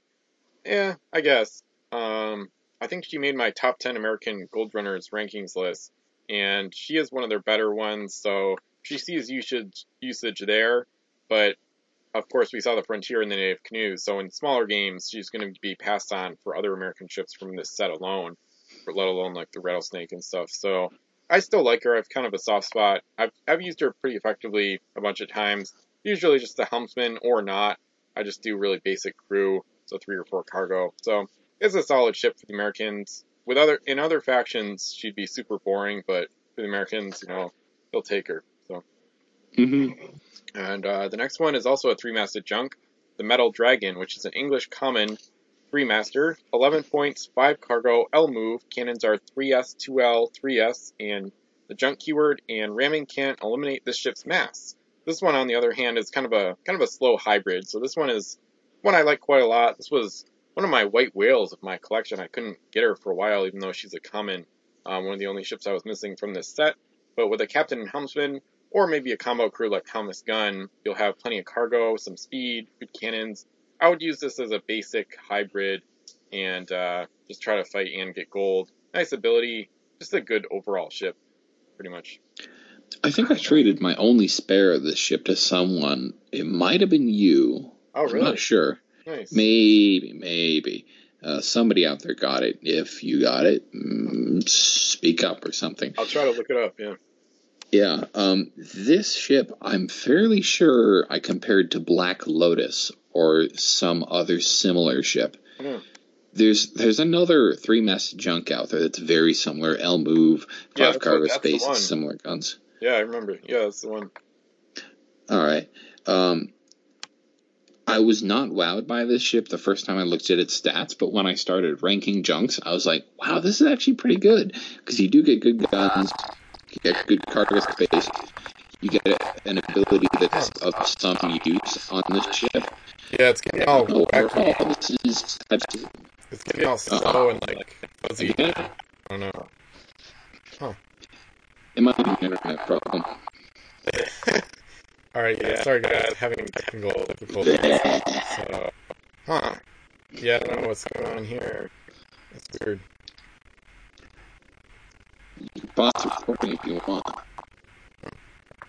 Yeah, I had technical difficulties going to this episode. Um, so one of the mics wasn't working on God Mason's end, I guess. I don't know. I don't know if we'll be able to figure it out. Um, I'm hesitant to stop the recording because it's been, it's Is been. that working? Yeah. Now, oh, okay. Yeah, that's good. That's really strange. It must be on my end. Yeah, it has to be. All right, but um, as I was saying, overall, this underwhelmed me at first. But looking at it, the only not so great stat is its base move, and a helmsman will fix that.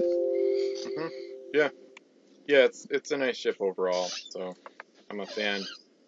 Probably because it's English and I like the artwork, but yeah. That may be. Uh, the next ship down is Demon Gate. This is a two-masted cursed junk. 10 points, 2 cargo, SS move, 4S, or sorry, 3S, 4L guns.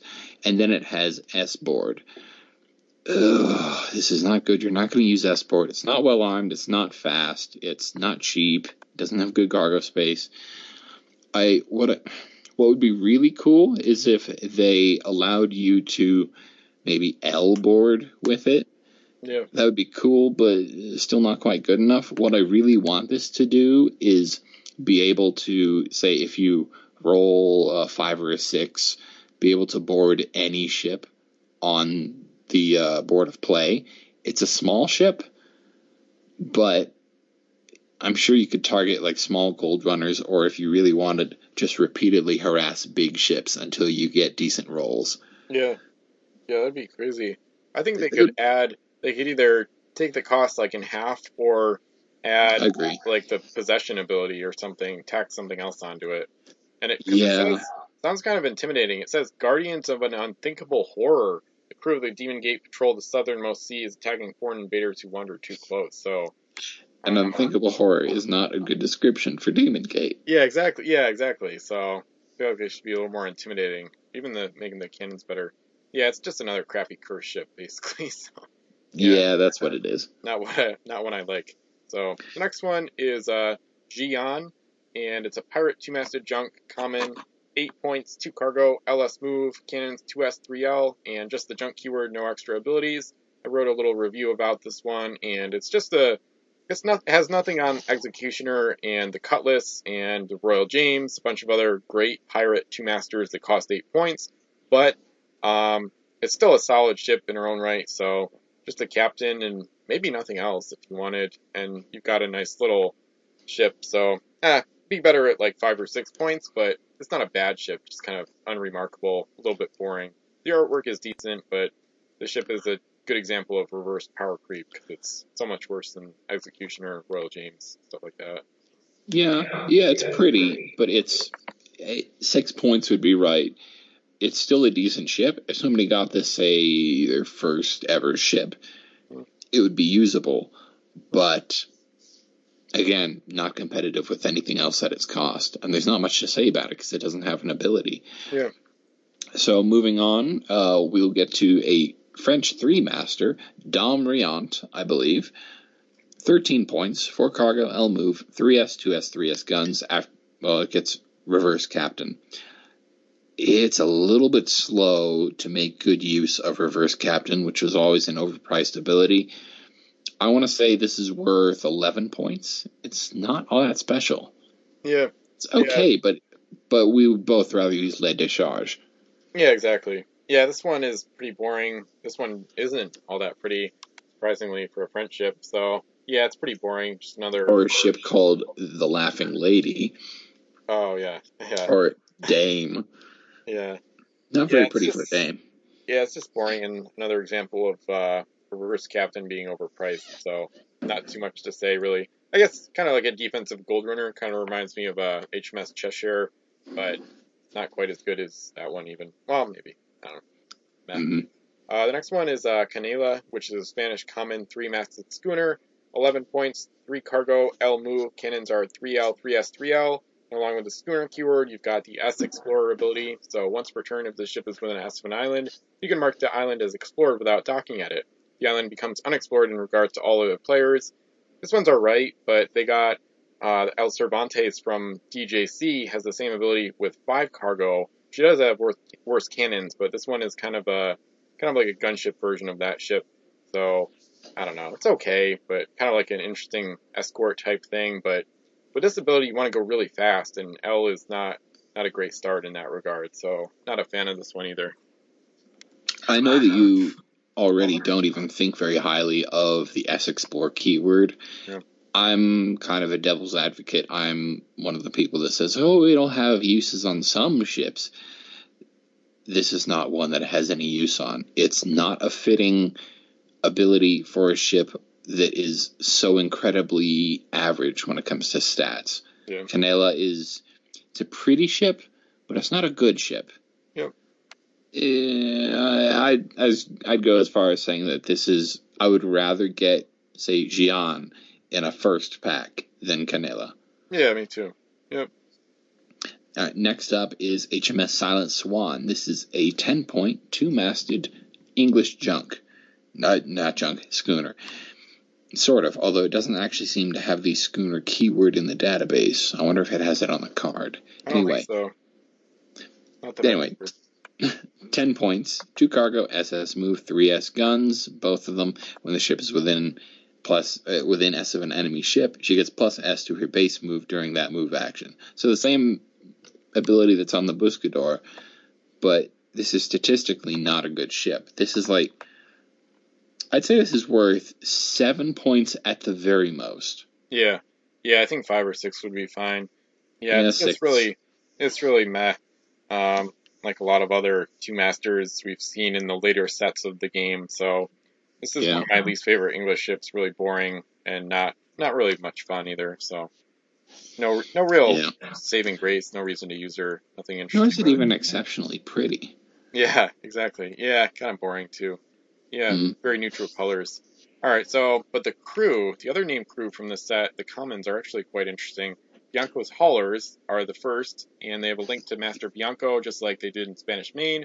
But this version says this ship can't be shot at while docked for three points. So this is an amazing ability to have on a crew because you can put it on something like the Espada de Dios with the home island rating ability, and you could uh, avoid getting shot at when you steal gold from an opponent's home island. I've used it quite effectively in that regard on a 10 master at least once before. Um, with the crew of an nationality, you can use their abilities on the ship. You can make some pretty crazy combos, especially with the Guichuan um, and probably the Bauchuan maybe. So this one is a great ability.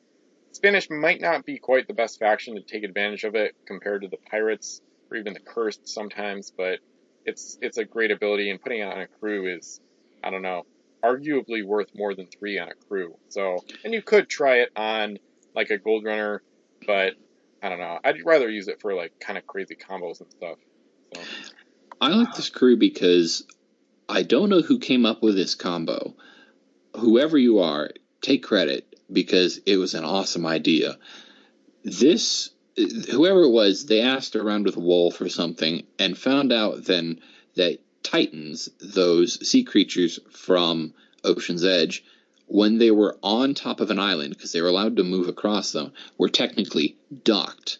mhm. So they figured out that put Bianco's haulers on El Toro, and you have what amounts to an unshootable mobile fort. You can crawl up on a wild island that still has gold on it, and you can just blast away, and they're not allowed to shoot back. yep, yeah, it's a good one. Whether or not it's all that effective outside of a small game or you know big game, whatever, it's such a cool interpretation of the rules Mhm. that I absolutely say hats off to whoever came up with that. Yeah, yeah, it's a fun idea. hmm Um, next up is Duncan Rousseau. He's a five point French crew. His abilities are parley, and once per turn you can reroll any die roll, blah, blah, blah. I think he's the only is he the only instance of that ability as is for the French, or do they have a Um, three point reroller? I think they do. Okay. I think Aramis or somebody from Barbary Coast, maybe one of the Yeah, you might be right there. I don't know. Parley, uh, I don't know how good it is. I think I've heard it's all right. Yeah, Um, it can but be good. if if if you want Parley, I'm pretty sure the French have a cheaper crew with the same keyword. I'm Yeah, fairly Len- sure they do. Lenoir from Fire and Steel is basically the same, but with Loyal France for four points, still with reroll. Yeah. So Oh, with with reroll. Yeah, it's like almost Well- the same thing. Well then, Duncan, I'm sorry, but uh, we're gonna have to let you go. Yeah. The only reason I say no to that is because Lenoir's other version, um, or actually, sorry, I, that was the wrong version of Lenoir. The the Rise of the Fiends is similar to Duncan Rousseau. Um, the Fire and Steel version is a four point canceller of Lenoir, so I would use that version of Lenoir and then maybe Duncan in the same fleet. So I wouldn't pass on Duncan so quickly. I do think um, him and the Rise Fiends version of Lenoir are kind of one of the more underrated named crew combo abilities in the game. 'Cause It's a really good gunship idea. Um, because you can use Parley to end an opponent's ship's turn, so that can be really good when used in an offensive capacity if you've got some coins to give up. And then you've got reroll, which is perfect for SAT, EA, stuff like that, which the French have a decent amount of crew of. So I like Duncan a lot. He's one of my favorite um, favorite named crew for the French. Great combo. I like the flavor text, and I think he's quite underrated. So hmm um, the next one is Master Scribe, and we talked about him already. So this is a three-point crew linked to the Celestine. He's got the Explorer keyword and the Navigator keyword, which I suppose I didn't read yet. So Navigator says when the ship is given a move action, instead of moving it, you may roll a d6 on a result of 3 through 6. Place a trade current within S of any friendly ship. The trade current cannot be placed in contact with any other game piece. You've got a two-thirds chance of getting that uh, the trade current terrain out out in the ocean, which is a great great ability. And I think it should have been more than two points, or maybe had a cap on it of some kind, or just been less likely, maybe four through six or five through six die rolls instead of two third chance. Um, this is a great crew. We already talked about the combo, so I would highly recommend just putting them on the Celestine and going to work. Yeah. Something else I wanted to say is him plus the Celestine Celestine, however, and the cursed native canoes would help redeem them. Yeah.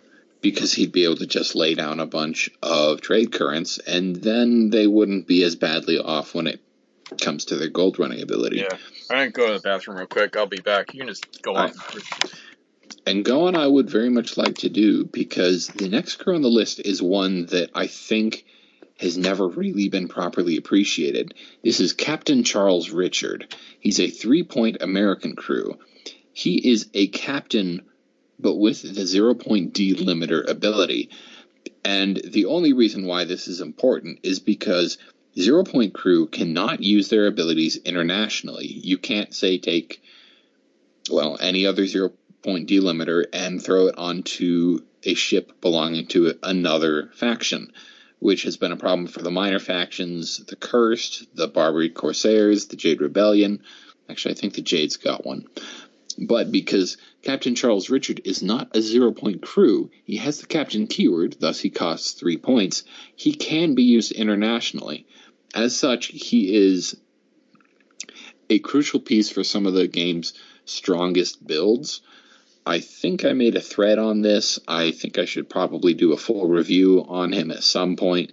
Unfortunately, I've been less active with miniature trading as of late because the site situation has kind of demoralized me and stopped me from posting.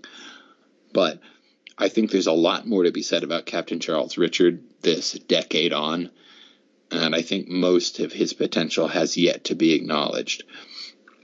I think I'll wait until Ben comes back to, well, I guess I'll start Sir Jeremy Rothschild while he's out, and I'll let him know what the situation is. But Sir Jeremy Rothschild is, that's actually the sound of Ben, isn't it? Yeah. Okay. um, I've just been rambling on, Oh yeah. hopefully with some meaning. But yeah, I know. I know you Charles, like him a lot, so that made perfect sense. The timing. So yeah. I do. I don't remember the specific combos, but I went over the fact that Wolf did declare that while zero point crew cannot be used internationally, Captain Charles Richard, as a captain and thus not a zero point crew, can use his ability for minor factions. There are a few builds in which he is very useful. He's kind of a niche piece, but incredibly useful in those niches. Yeah, he's another one from this set I haven't used nearly enough to appreciate myself. So, yep. Mm-hmm. Anyway, I think Sir Jeremy Rothschild can be yours now. Awesome. Perfect timing with the English here, too. So, Mhm. he's a common three point English crew, has the Explorer keyword, and once per turn, the ship can move S after loading cargo. So, I don't think I've used him much either. Some of these crew I've gotten more recently acquired. Um, it's a solid combo of abilities, nice for a gold runner. English don't have a lot of gold runners that are worth putting him on, but I could see him being used maybe on the Lady Provost. Um, I just realized I don't know if it would be much benefit, but I guess with the home island rating of ability of the Lady Provost, you're loading a coin from an enemy home island, so you can move S after that. Um, it wouldn't help a lot, but anyway, so he's a solid crew, just kind of almost like the faction is a little little funky. You would probably see more use with the pirates or Spanish or French. Yeah, I I think you're right. He's just not a part of the right faction. He's a useful crew, but he was uh he was born in the wrong time, or in his case, born in the wrong country. Yeah. After Mr. Rothschild comes Isandro Ramirez, who I think we talked about earlier. He is the linked crew for Bruja. He is a seven point pirate crew, captain, hostile Spain, and then world hater. Captain plus world hater for seven points. That's an established good combo, but linked to a slightly underrated gunship doesn't hurt him at all. Yeah. Yeah, he kind of gets lost in the shuffle, especially because, um, The pirates have so many good seven point named captains. yeah, including Barbosa, who's also a Captain World Hater. So, and they've got Bruce Gray. So, of all the Pirate World Haters, this is definitely the guy I've seen talked about the least. So, yeah, another good crew for them. Definitely. All right. Um, and I would definitely recommend putting them on the Bruja. Anybody listening? It's a good set combo. Nice one overall. So, but Mhm. we're into the unique treasures next, so that's fun. Number 30 is the Frond of Pisaga. So a rare UT. Load this treasure. Just a picture of a leaf. Yeah, yeah, pretty simple. Um, Unique treasure- treasure, picture of a leaf. Yeah. Load this treasure face down. You can reveal it when the ship is given a move action. When the ship is given a move action, roll a d6. On a result of 5 or 6, the ship gets plus LL to its base move. On a result of 1 or 2, place this treasure face down on the nearest wild island. This one I think is borderline overpowered.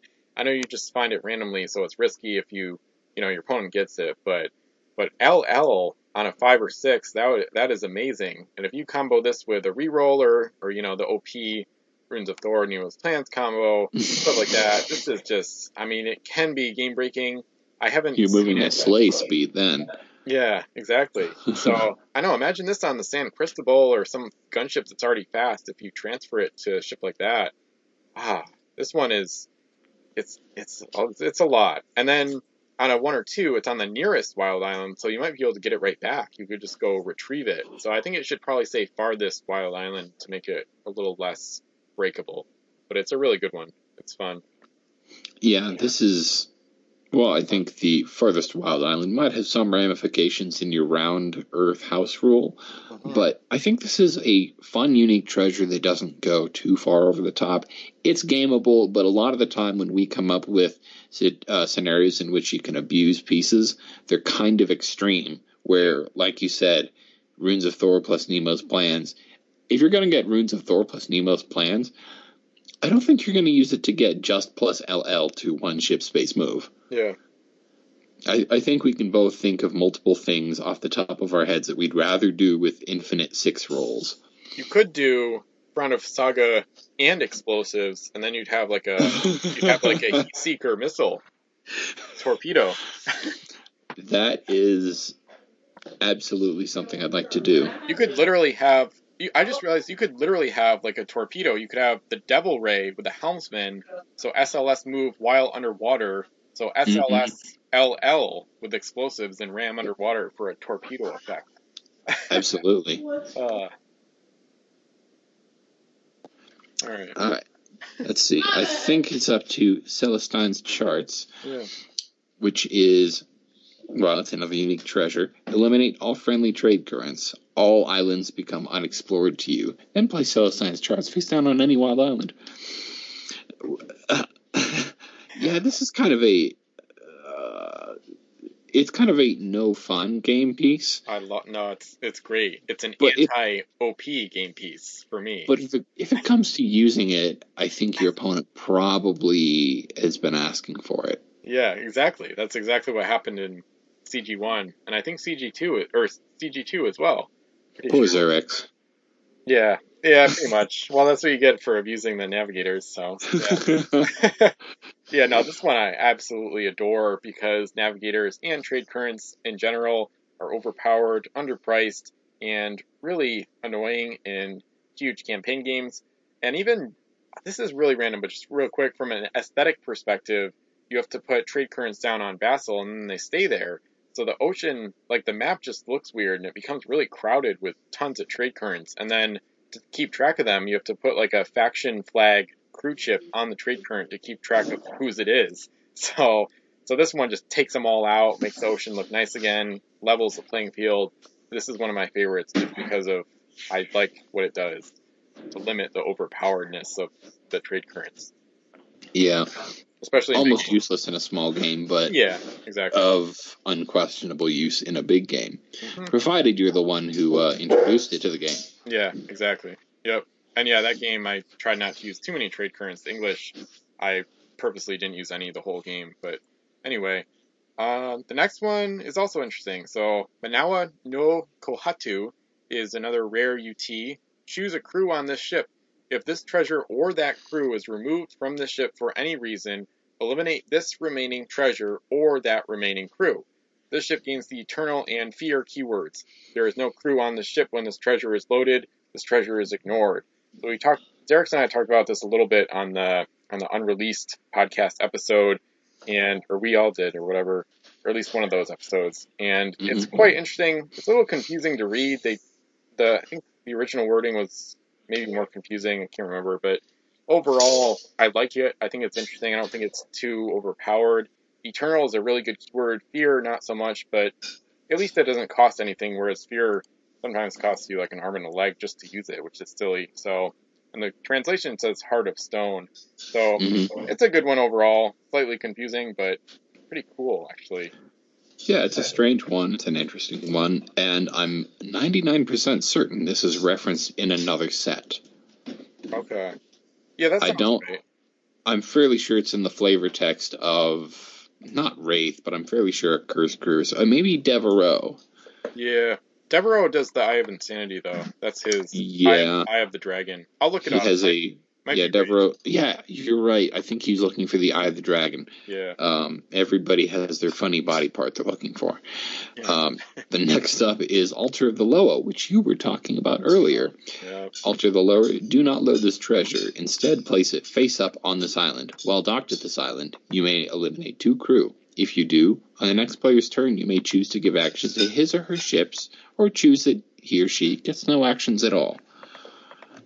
Two crew is kind of a lot, but I'm sure you could just sort of load a bunch Uh, of it's, horsemen it's on getting, a ship. it's getting and- fuzzy again, so I don't know what the deal is. I don't know if it's fix- fixable. Better now? I can I can talk about it in the meantime. Hopefully it'll again on your end. Um, yeah, of the Loa is super overpowered. Uh, this one was used in that Side 2 Force Created Fleet, um, Wolves Fleet Challenge back in the day, and uh, really showed how hard it was. It was brought into the game via the Verdant Isle, mysterious island that we saw earlier. So the problem is, um, do not load this treasure. So Wolf made an amendment to the pirate code, which said you couldn't use like abilities that bring UTs into the game to bring in UTs that you can't load. So that one it nixed this combo, but as is, it's extremely overpowered because all you have to have is two oarsmen, and then you eliminate both of those, and then on the next player's turn, you may choose to give actions to his or her ships, or choose that he or she gets no actions at all.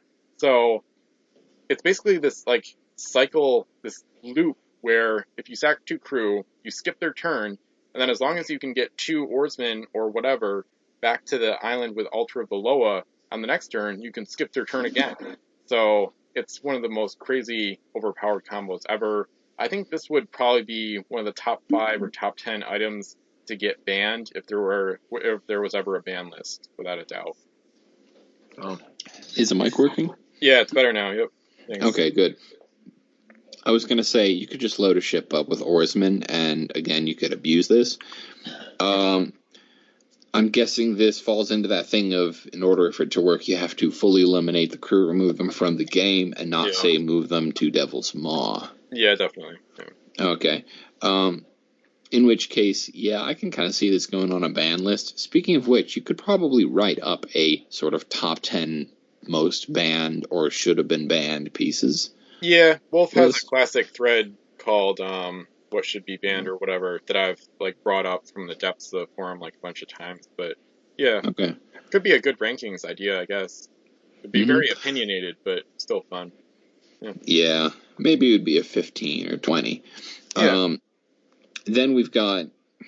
Actually, real the- quick, um, Hmm. before yeah, sorry, real quick, I did see uh, on Miniature Trading, Wraith's flavor text says, "Furious at his defeat from Crimson Angel's kiss, the Wraith scours the Paci- South Pacific in search of the Heart of Stone, now no Kohatu, a relic that will help him overcome the vestiges of his mortality and restore him to his place beside Davy Jones." And that's the Wraith from Savage Tropes, the same set.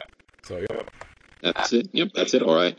Um, something else that I wanted to comment on is it's called the Altar of the Loa, and the Loa have also been previous. Uh, Oh, yeah. Been previously mentioned, mostly in relation to Papa Doc, which means that the voodoo religion plays a subtle but important role in the lore of the game. yeah, that's actually one of my favorite like flavor implications, and I might They- actually expand on it with customs eventually. They really should have gone down that route if Yeah. the game kept going, you know, a couple sets, then do something seriously about the voodoo and how Yeah, and how Papa Doc comes into power or something. yeah, I Uh, think it's but amazing. that would have It's really- probably might have meant the death of poor Godiva. Yeah, probably. Yeah, Oh well. it's such an interesting like flavor perspective. It's really mysterious and like dark and interesting. So Mhm. more on that later from me, hopefully, but we'll see.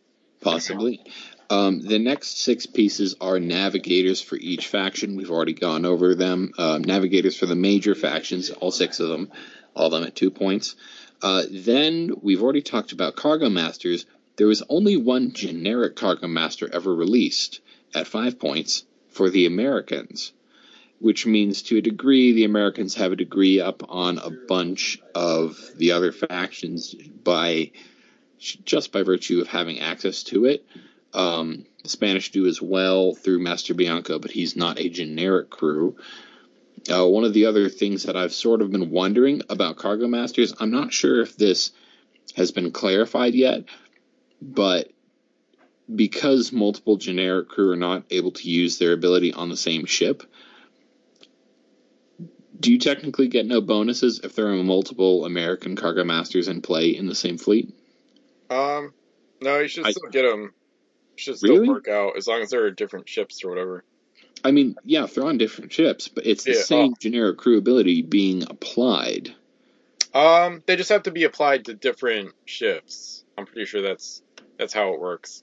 So, like, you can't stack them on the same ship, but Yeah. the ability still applies to all or whatever. So, I think it's confusing. I, I, th- I think you're right, but I think it shouldn't be that way. I agree. It shouldn't be. Yeah. Okay. Here and, we go. Parrot again, code. limit keyword and all that It stuff. says in the code. It says if you have multiple crew with this keyword in your fleet, you may stack their bonuses, provided that their nationalities are why? the same, and each crew with this ability is on its own ship. So, yeah, that's why it's part of why it's OP. I haven't really done that. I don't think double cargo masters, but I mean, it's great. I'm gonna say boo because I don't think you should be able to do that. Not at all. Yeah, that's where the limit helps too. Yep. Yeah. Um, anyway, uh, we're getting finally into the last items of the set, sort of. Uh, we're getting into the weird stuff. The super rares in particular. This is the last hoist that was ever released. Maui's Fishhook. This one is English. This is a 20 point hoist, so 20 points for three masts. You're kind of expecting a lot. But you get five cargo, which is, I guess, a lot. Base move of L, which is not a lot. The guns are 3L, 2L, 3L, which is not quite 20 points worthy. Hoist, Secret Hold. As part of any move action, the ship can randomly take one treasure from any ship up to S away from her. Link, Lady Kamale, or Kamale. As you pointed out many times, this is way too expensive for what it is. It's not that great. It's not fast. It can't really make use of its secondary ability or tertiary, whatever you want to call it. It's just too expensive and not quite effective enough. Yeah. Yeah. It's really flashy and like kind of it's really pretty. It's got a nice silver glint, like a metallic look to it. As funky as Hoists look with the crane, I think they're one of the prettier, or this is one of the prettiest ships in the game in general. And um, kind of, it kind of reminds me of the medical barge ship idea. Cause it's got like blue and white colors, and the crane almost looks like some kind of like antenna on like a modern hospital. I don't know. I've always I've like thought that. I don't know. It's weird, but anyway, especially from the miniature trading gallery picture. But um, but yeah, again, I'm talking about how pretty it is, so it must not be that great, right? It is exciting. Yeah. I think it's really cool, but not the greatest execution. So it's also the most offensive hoist between the low cargo, the very good cannons overall, actually, and the English have great fighting crew, of course. So it's the most the hoist most likely to be used for as a hybrid for this set at least, but um, hoists are best at gold running so this is basically the worst hoist for the most points. So yeah, it's not great. Um, the ability, the, the, last ability is solid. Overall, it's kind of like a stacked ship, but it doesn't really. It's just too expensive. So and it's it's really fragile for for that cost. So mm-hmm. anyway, um, I'm actually skip the next ship and go to the link real quick. Lady Kamale is the linked crew for the Maui's Fishhook, and it's a super rare English six point crew crew of any nationality may use their abilities on the ship once per turn. If the ship is within S of a wild island, you can mark it as explored without docking at it. The island becomes unexplored in regards to all other players. So this is a combo that doesn't really work too well. You get two abilities that are okay, um, but on a ship that doesn't really need them very much.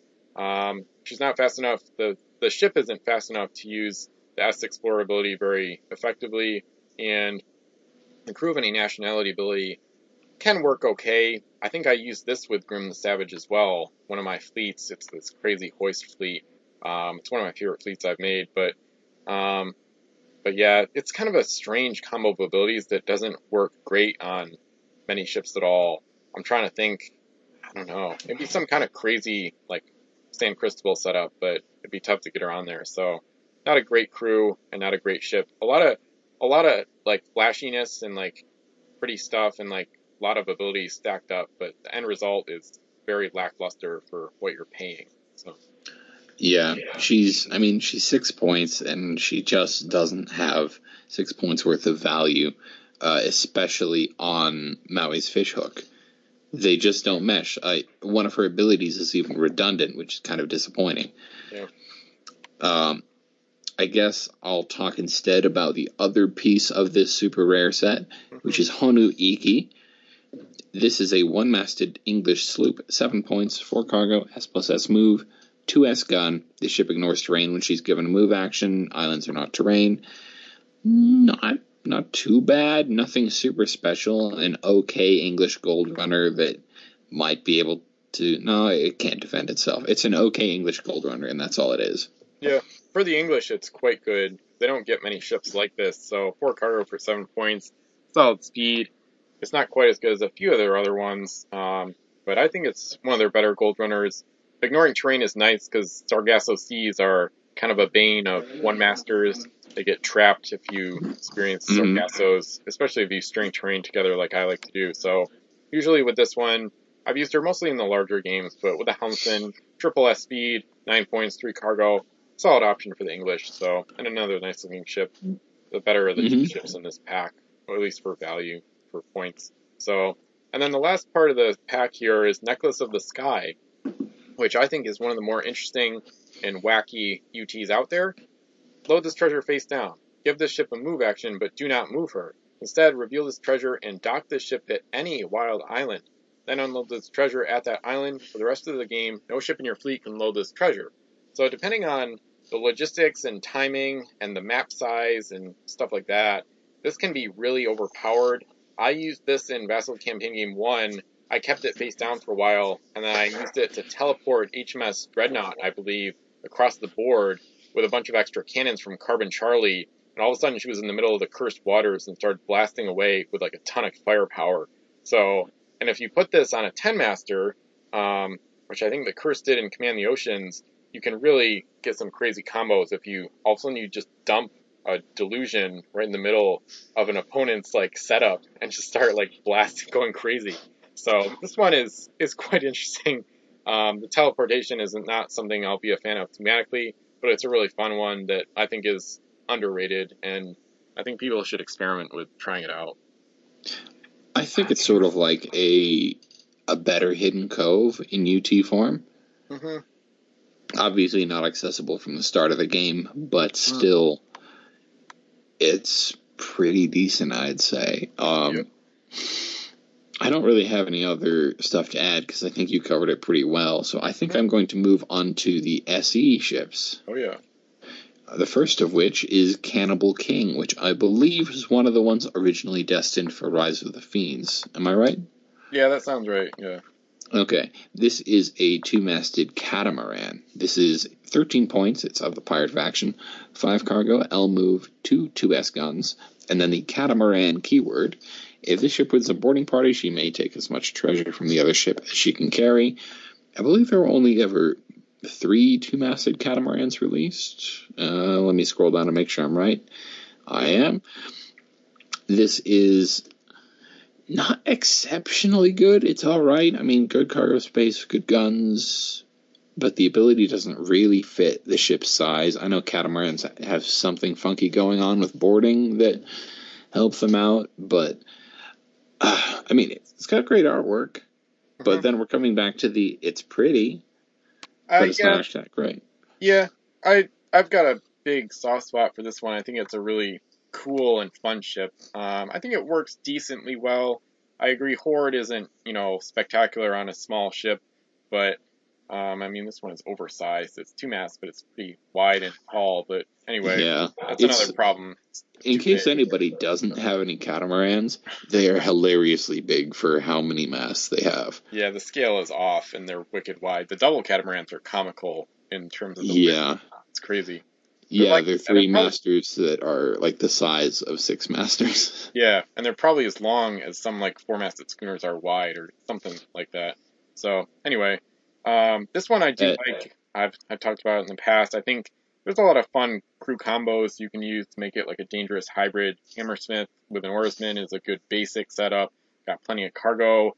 Speed is maybe not great, but anyway, the cannons, the ability. I think it's a nice package um, for a catamaran. So I think it's a solid ship, kind of underrated, but again, I'm kind of biased. I've always I've always liked the ship. Next one I, I don't like actually. The Speedy Return is one of those giant double catamarans. This is an American ship, kind of looks maybe Spanish almost. Uh, it's a three-masted double catamaran, of course. 13 points, four cargo, SS move. Cannons are 3S, 4L, 4L, and once per turn, if the ship carries treasure and is with an on ship, you normally trade one treasure from that ship. Uh, I call that the ship trading ship treasure trading ability in my custom set. Has a custom keyword and it's not good at all. And this ship just doesn't have a lot going for it. So kind of reminds me of like a better version of the Rook's Folly. Just not great at gold running, not great at fighting. I mean, it's a better ship without a doubt. And you could probably turn it into an okay hybrid, but just doesn't have quite enough going for it to to be a, much of a fan. So, Yeah, I mean, I think to me the only good things going about it are it has an above average cargo space and it's a really good ship type. Yeah. Everything else is either middling to bad. The ability is actively bad. Um, the guns are mostly kind of bad. Yeah. Base move is average. It's the worst double catamaran they came up with. It's if you really want to use it, you can find a way, but it's not something anybody in their right mind would recommend. yeah. I think the Polaris might be slightly worse, but that's that's a debate. I don't know. I don't Yeah. really like Oh. the double catamarans are kind of disappointing in general. I guess. Yeah. A quick interjection: if anybody hears any unnecessary swearings because my brother has gone home and has just started playing Fortnite. uh, unfortunately. Anyway, um, the next ship up is Libellule, which we have probably a lot more positive things to say about. Libellule is a French wind catcher with a bright red, white, blue paint scheme and a bit of beige wood color. Uh, anyway, French three masted wind catcher, nine points, six cargo space, S move, all four L guns, and then the abilities the ship sinks when her last mast is eliminated. So fragile, but cheap, fast, giant cargo hold.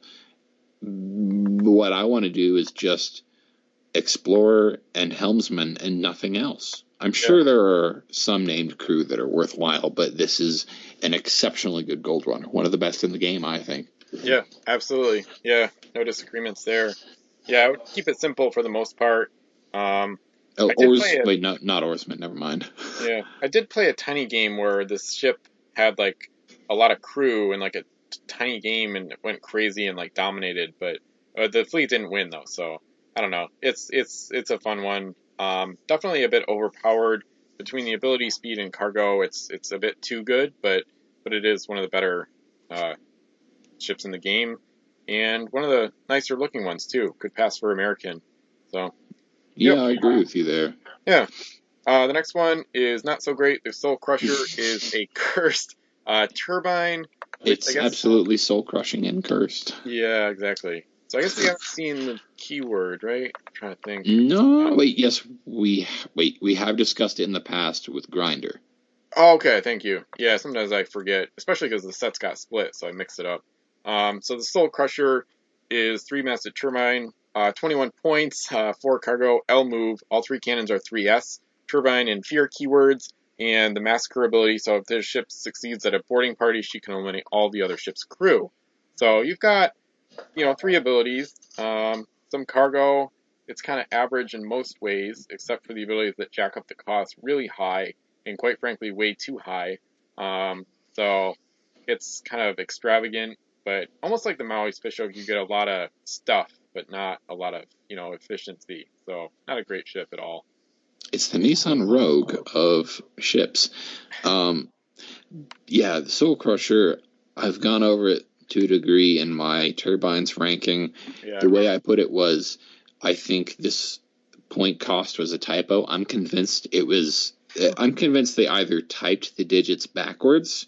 It should be twelve, or they simply hit two when they meant to hit one, and it was supposed to be eleven because this is oh. a horrible ship at its cost. the crazy thing is, the grinder is 12 and would be better than the Soul Crusher at 11. That's how crazy yeah. That's how bad. yeah, but then again, as we established earlier, they clearly didn't proofread anything in this set, or in most sets. I'm willing to say. Yeah. So, I what if the maybe the Soul Crusher and Libellule are supposed to be like reversed costs or something?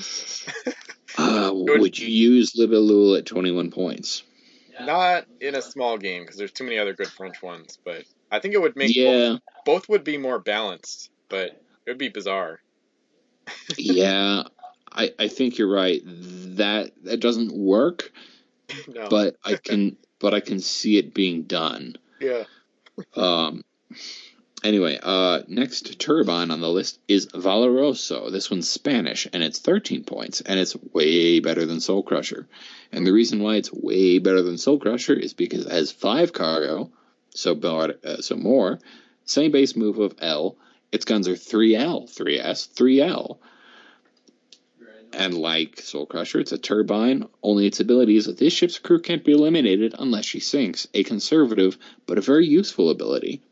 So Valoroso effectively becomes a slightly costly, a little bit slow, but pretty reasonable hybrid. Yeah. Yeah, I like the ship a lot. I think she's underrated. She's very people... pretty too. Yeah. All right. Deep reds and goldish colors. Yeah, yeah, nice classic Spanish look, sort of. Um, mm-hmm. Glad you like her because I think she is underrated. I think she's a very solid ship overall. So yeah, nice hybrid use, um, nice ability. Could crew up to be a big gunship, but probably leave that for the Assassino, for example. Um, but yeah, I used this ship at least a few times. I remember one ship or one uh, game she did well um, hitting enemies with fire shot with those L cannons at the bow and stern. So, and the turbine keyword is is very good, as I talked about on YouTube. But anyway, so yeah, quite a good ship there. Cool name too. Um, the next one is the last of the regular SEs, I guess you could call them. HMS Mirage is a English wind catcher, and this one is 13 points, 4 cargo, SS move. All three cannons are 3L, and along with the wind catcher keyword, it says this ship gets plus one to cannon rolls against targets without all their mass. So, kind of like a vulture preying on weaker ships. So, a solid ability. It turns into World Hater real quick. So, as soon as it, as you hit with one cannon, the others get plus one, I guess. So you get two L's. And if you're going up against a ship that was already weak, you know, you've got good firepower. So I think HMS Mirage is also kind of underrated and it's quite a good ship overall. You've got solid speed and cargo good enough to use. So yeah, now I see like back or I hear background noise more. yeah. Yeah. Um, but yeah, he has no is, idea how loud he is. Apologies, people. Yeah. So this one is good. It kind of looks like a cruise ship almost. I think it could look, you know, almost like a skeletal look and then like blood red sails, but kind of a weird look for English. But I still need this one. I can't. I'm looking forward to getting it someday. Yeah, this does look a lot like a cursed ship. Um, I think HMS Mirage's problem is that it's 13 points and they have so, so many good ships for as much or slightly less. Yeah. Mm-hmm. Yeah. I if you put this if you put this with the cursed, it would be really very good. Yep. Yeah. If you yeah, you could put it with the Americans. I'm certain you could even put it with like the French, mm-hmm. and it would still be pretty memorable. Yeah. Um so we're getting up to the final items in the set now. The actual final items, because I had forgotten about all the SE stuff. The first of which is the Celtic Fury. There were two 10 masted junks in this set. They were assembled by buying all the value boxes. There was a fixed. So what they did was three masted junk, uh, 10 masted junks are assembled from three full sized mega cards, you know, double the size of a normal card they spread those cards out, one card per box, and this was a sort of fixed thing uh, per SE box. So these last six ships we've been talking about, with each one was a separate card for either Celtic Fury or the other Ten Master Shui Jian. And if you bought all six, you would have enough cards to build both. I don't remember all of the ships that Celtic Fury or Shuijian came with, but it was it was standard. If you didn't have the one card left you needed, if you could figure out which uh, box you needed to buy, you could just get that one. Yeah, and it's on the Wikipedia. It's numbers 45 through 47. So the first three SE ships we talked about are for Celtic Fury, and then the final three for Shuijian, courtesy of the Wikipedia uh, made by Holofernes mostly. Yep. Okay, thanks. Yeah, the Wikipedia article has a surprising amount of detail on the game, really. Uh, of course, courtesy of Holofernes. Um, so let's talk about Celtic Fury first. This, I think, you you can tell where this is heading when I start the review off with. I think it's a very pretty ship. it's no, this is a deep green color, shamrocks on it. It's an utterly brilliant looking ship. Unfortunately, I'm of the opinion that it's the worst 10 master. Um, and I'll get into the reason why in just a second. So 10 masted junk, 25 points, 7 cargo, L move. The guns are 3S, 3L, 4S, 4S, 3S, 3L, 3L, 3S, 3S, 3S. Its abilities French crew can use their abilities on the ship and it has a link to Eileen Bridget O'Brien, who last appeared in Mysterious Islands. In this version, Eileen Bridget O'Brien is still a mercenary, but she has Born Leader, which is same action twice, um, expatriate, so she can actually be placed on any ship. Hostile England, plus one to cannon rolls against English ships. So she's sort of a same action twice, plus one against English, blah, blah, blah. She's not an exceptionally good crew. She's kind of an expensive same action twice. Yeah. And Celtic Fury's problem is that it's not as cheap as Zeus, uh, which has a fuzzy better... again. Sorry. Oh, wonderful. Yeah. All right. Yeah, it's still bad. I guess I'll continue. But you jump in over it's better. So, um, yeah, Eileen is yeah, she's okay. Um, the link helps without a doubt. And I see if her case when you need her. It might be better now, maybe. Maybe is that Oh no, no, sorry, not yet. Um, Oh, wonderful. but yeah, Celtic Fury. Um, yeah, sorry about the technical difficulties, but I would agree in general that probably the War 10 Master, um, it is still one the cheaper ones, and it's still a pretty solid ship. I think um, people say that Zeus is the only playable ship in 10 Master and 40 point games. I would maintain that these two are actually playable. The Captain Hellman, after 25 points, that's only third total, and these, you know, points or 15 even left over for gold and other other ships in general, other points. So I still think they're value. Is this working? Yeah, yeah, it's better. Okay, So, good. Yeah, I think it's viable in 40 point games, but you can go on. Yeah, it, I'd say viable in 40 point games, if only barely.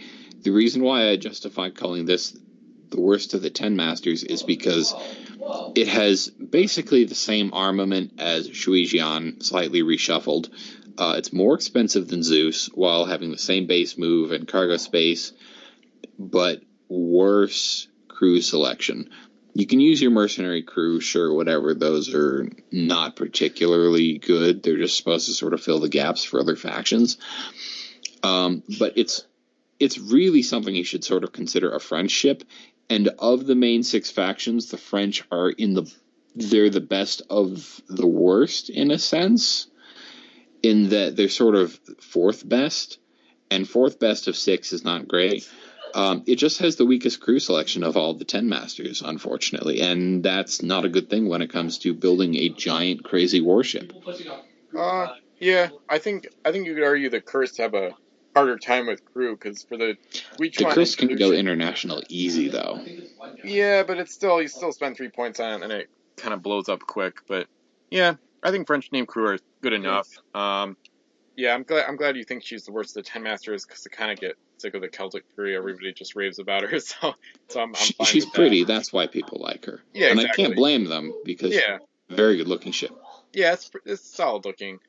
Um, uh, but yeah, I would put maybe Barbanice, the French world hater, on this ship without a doubt. And there's a ton of crew combos, of course. I would I would include Eileen um, as well. And yeah, there's just there's so much you could say. There's almost not much more to say in a way. I guess the Dory's keyword I just remembered is not something we've Yeah. seen yet. It only appears in this set, and it's pretty simple. Dory's keyword says when her linked crew is aboard, the ship can unload cargo at your home island if she's within S of it. So that's really key because if you include the link crew, you can basically use these 10 masters as hybrids because it bypasses the mercenary keyword of not being able to dock your home island. Not so much bypasses, but you can unload with an S.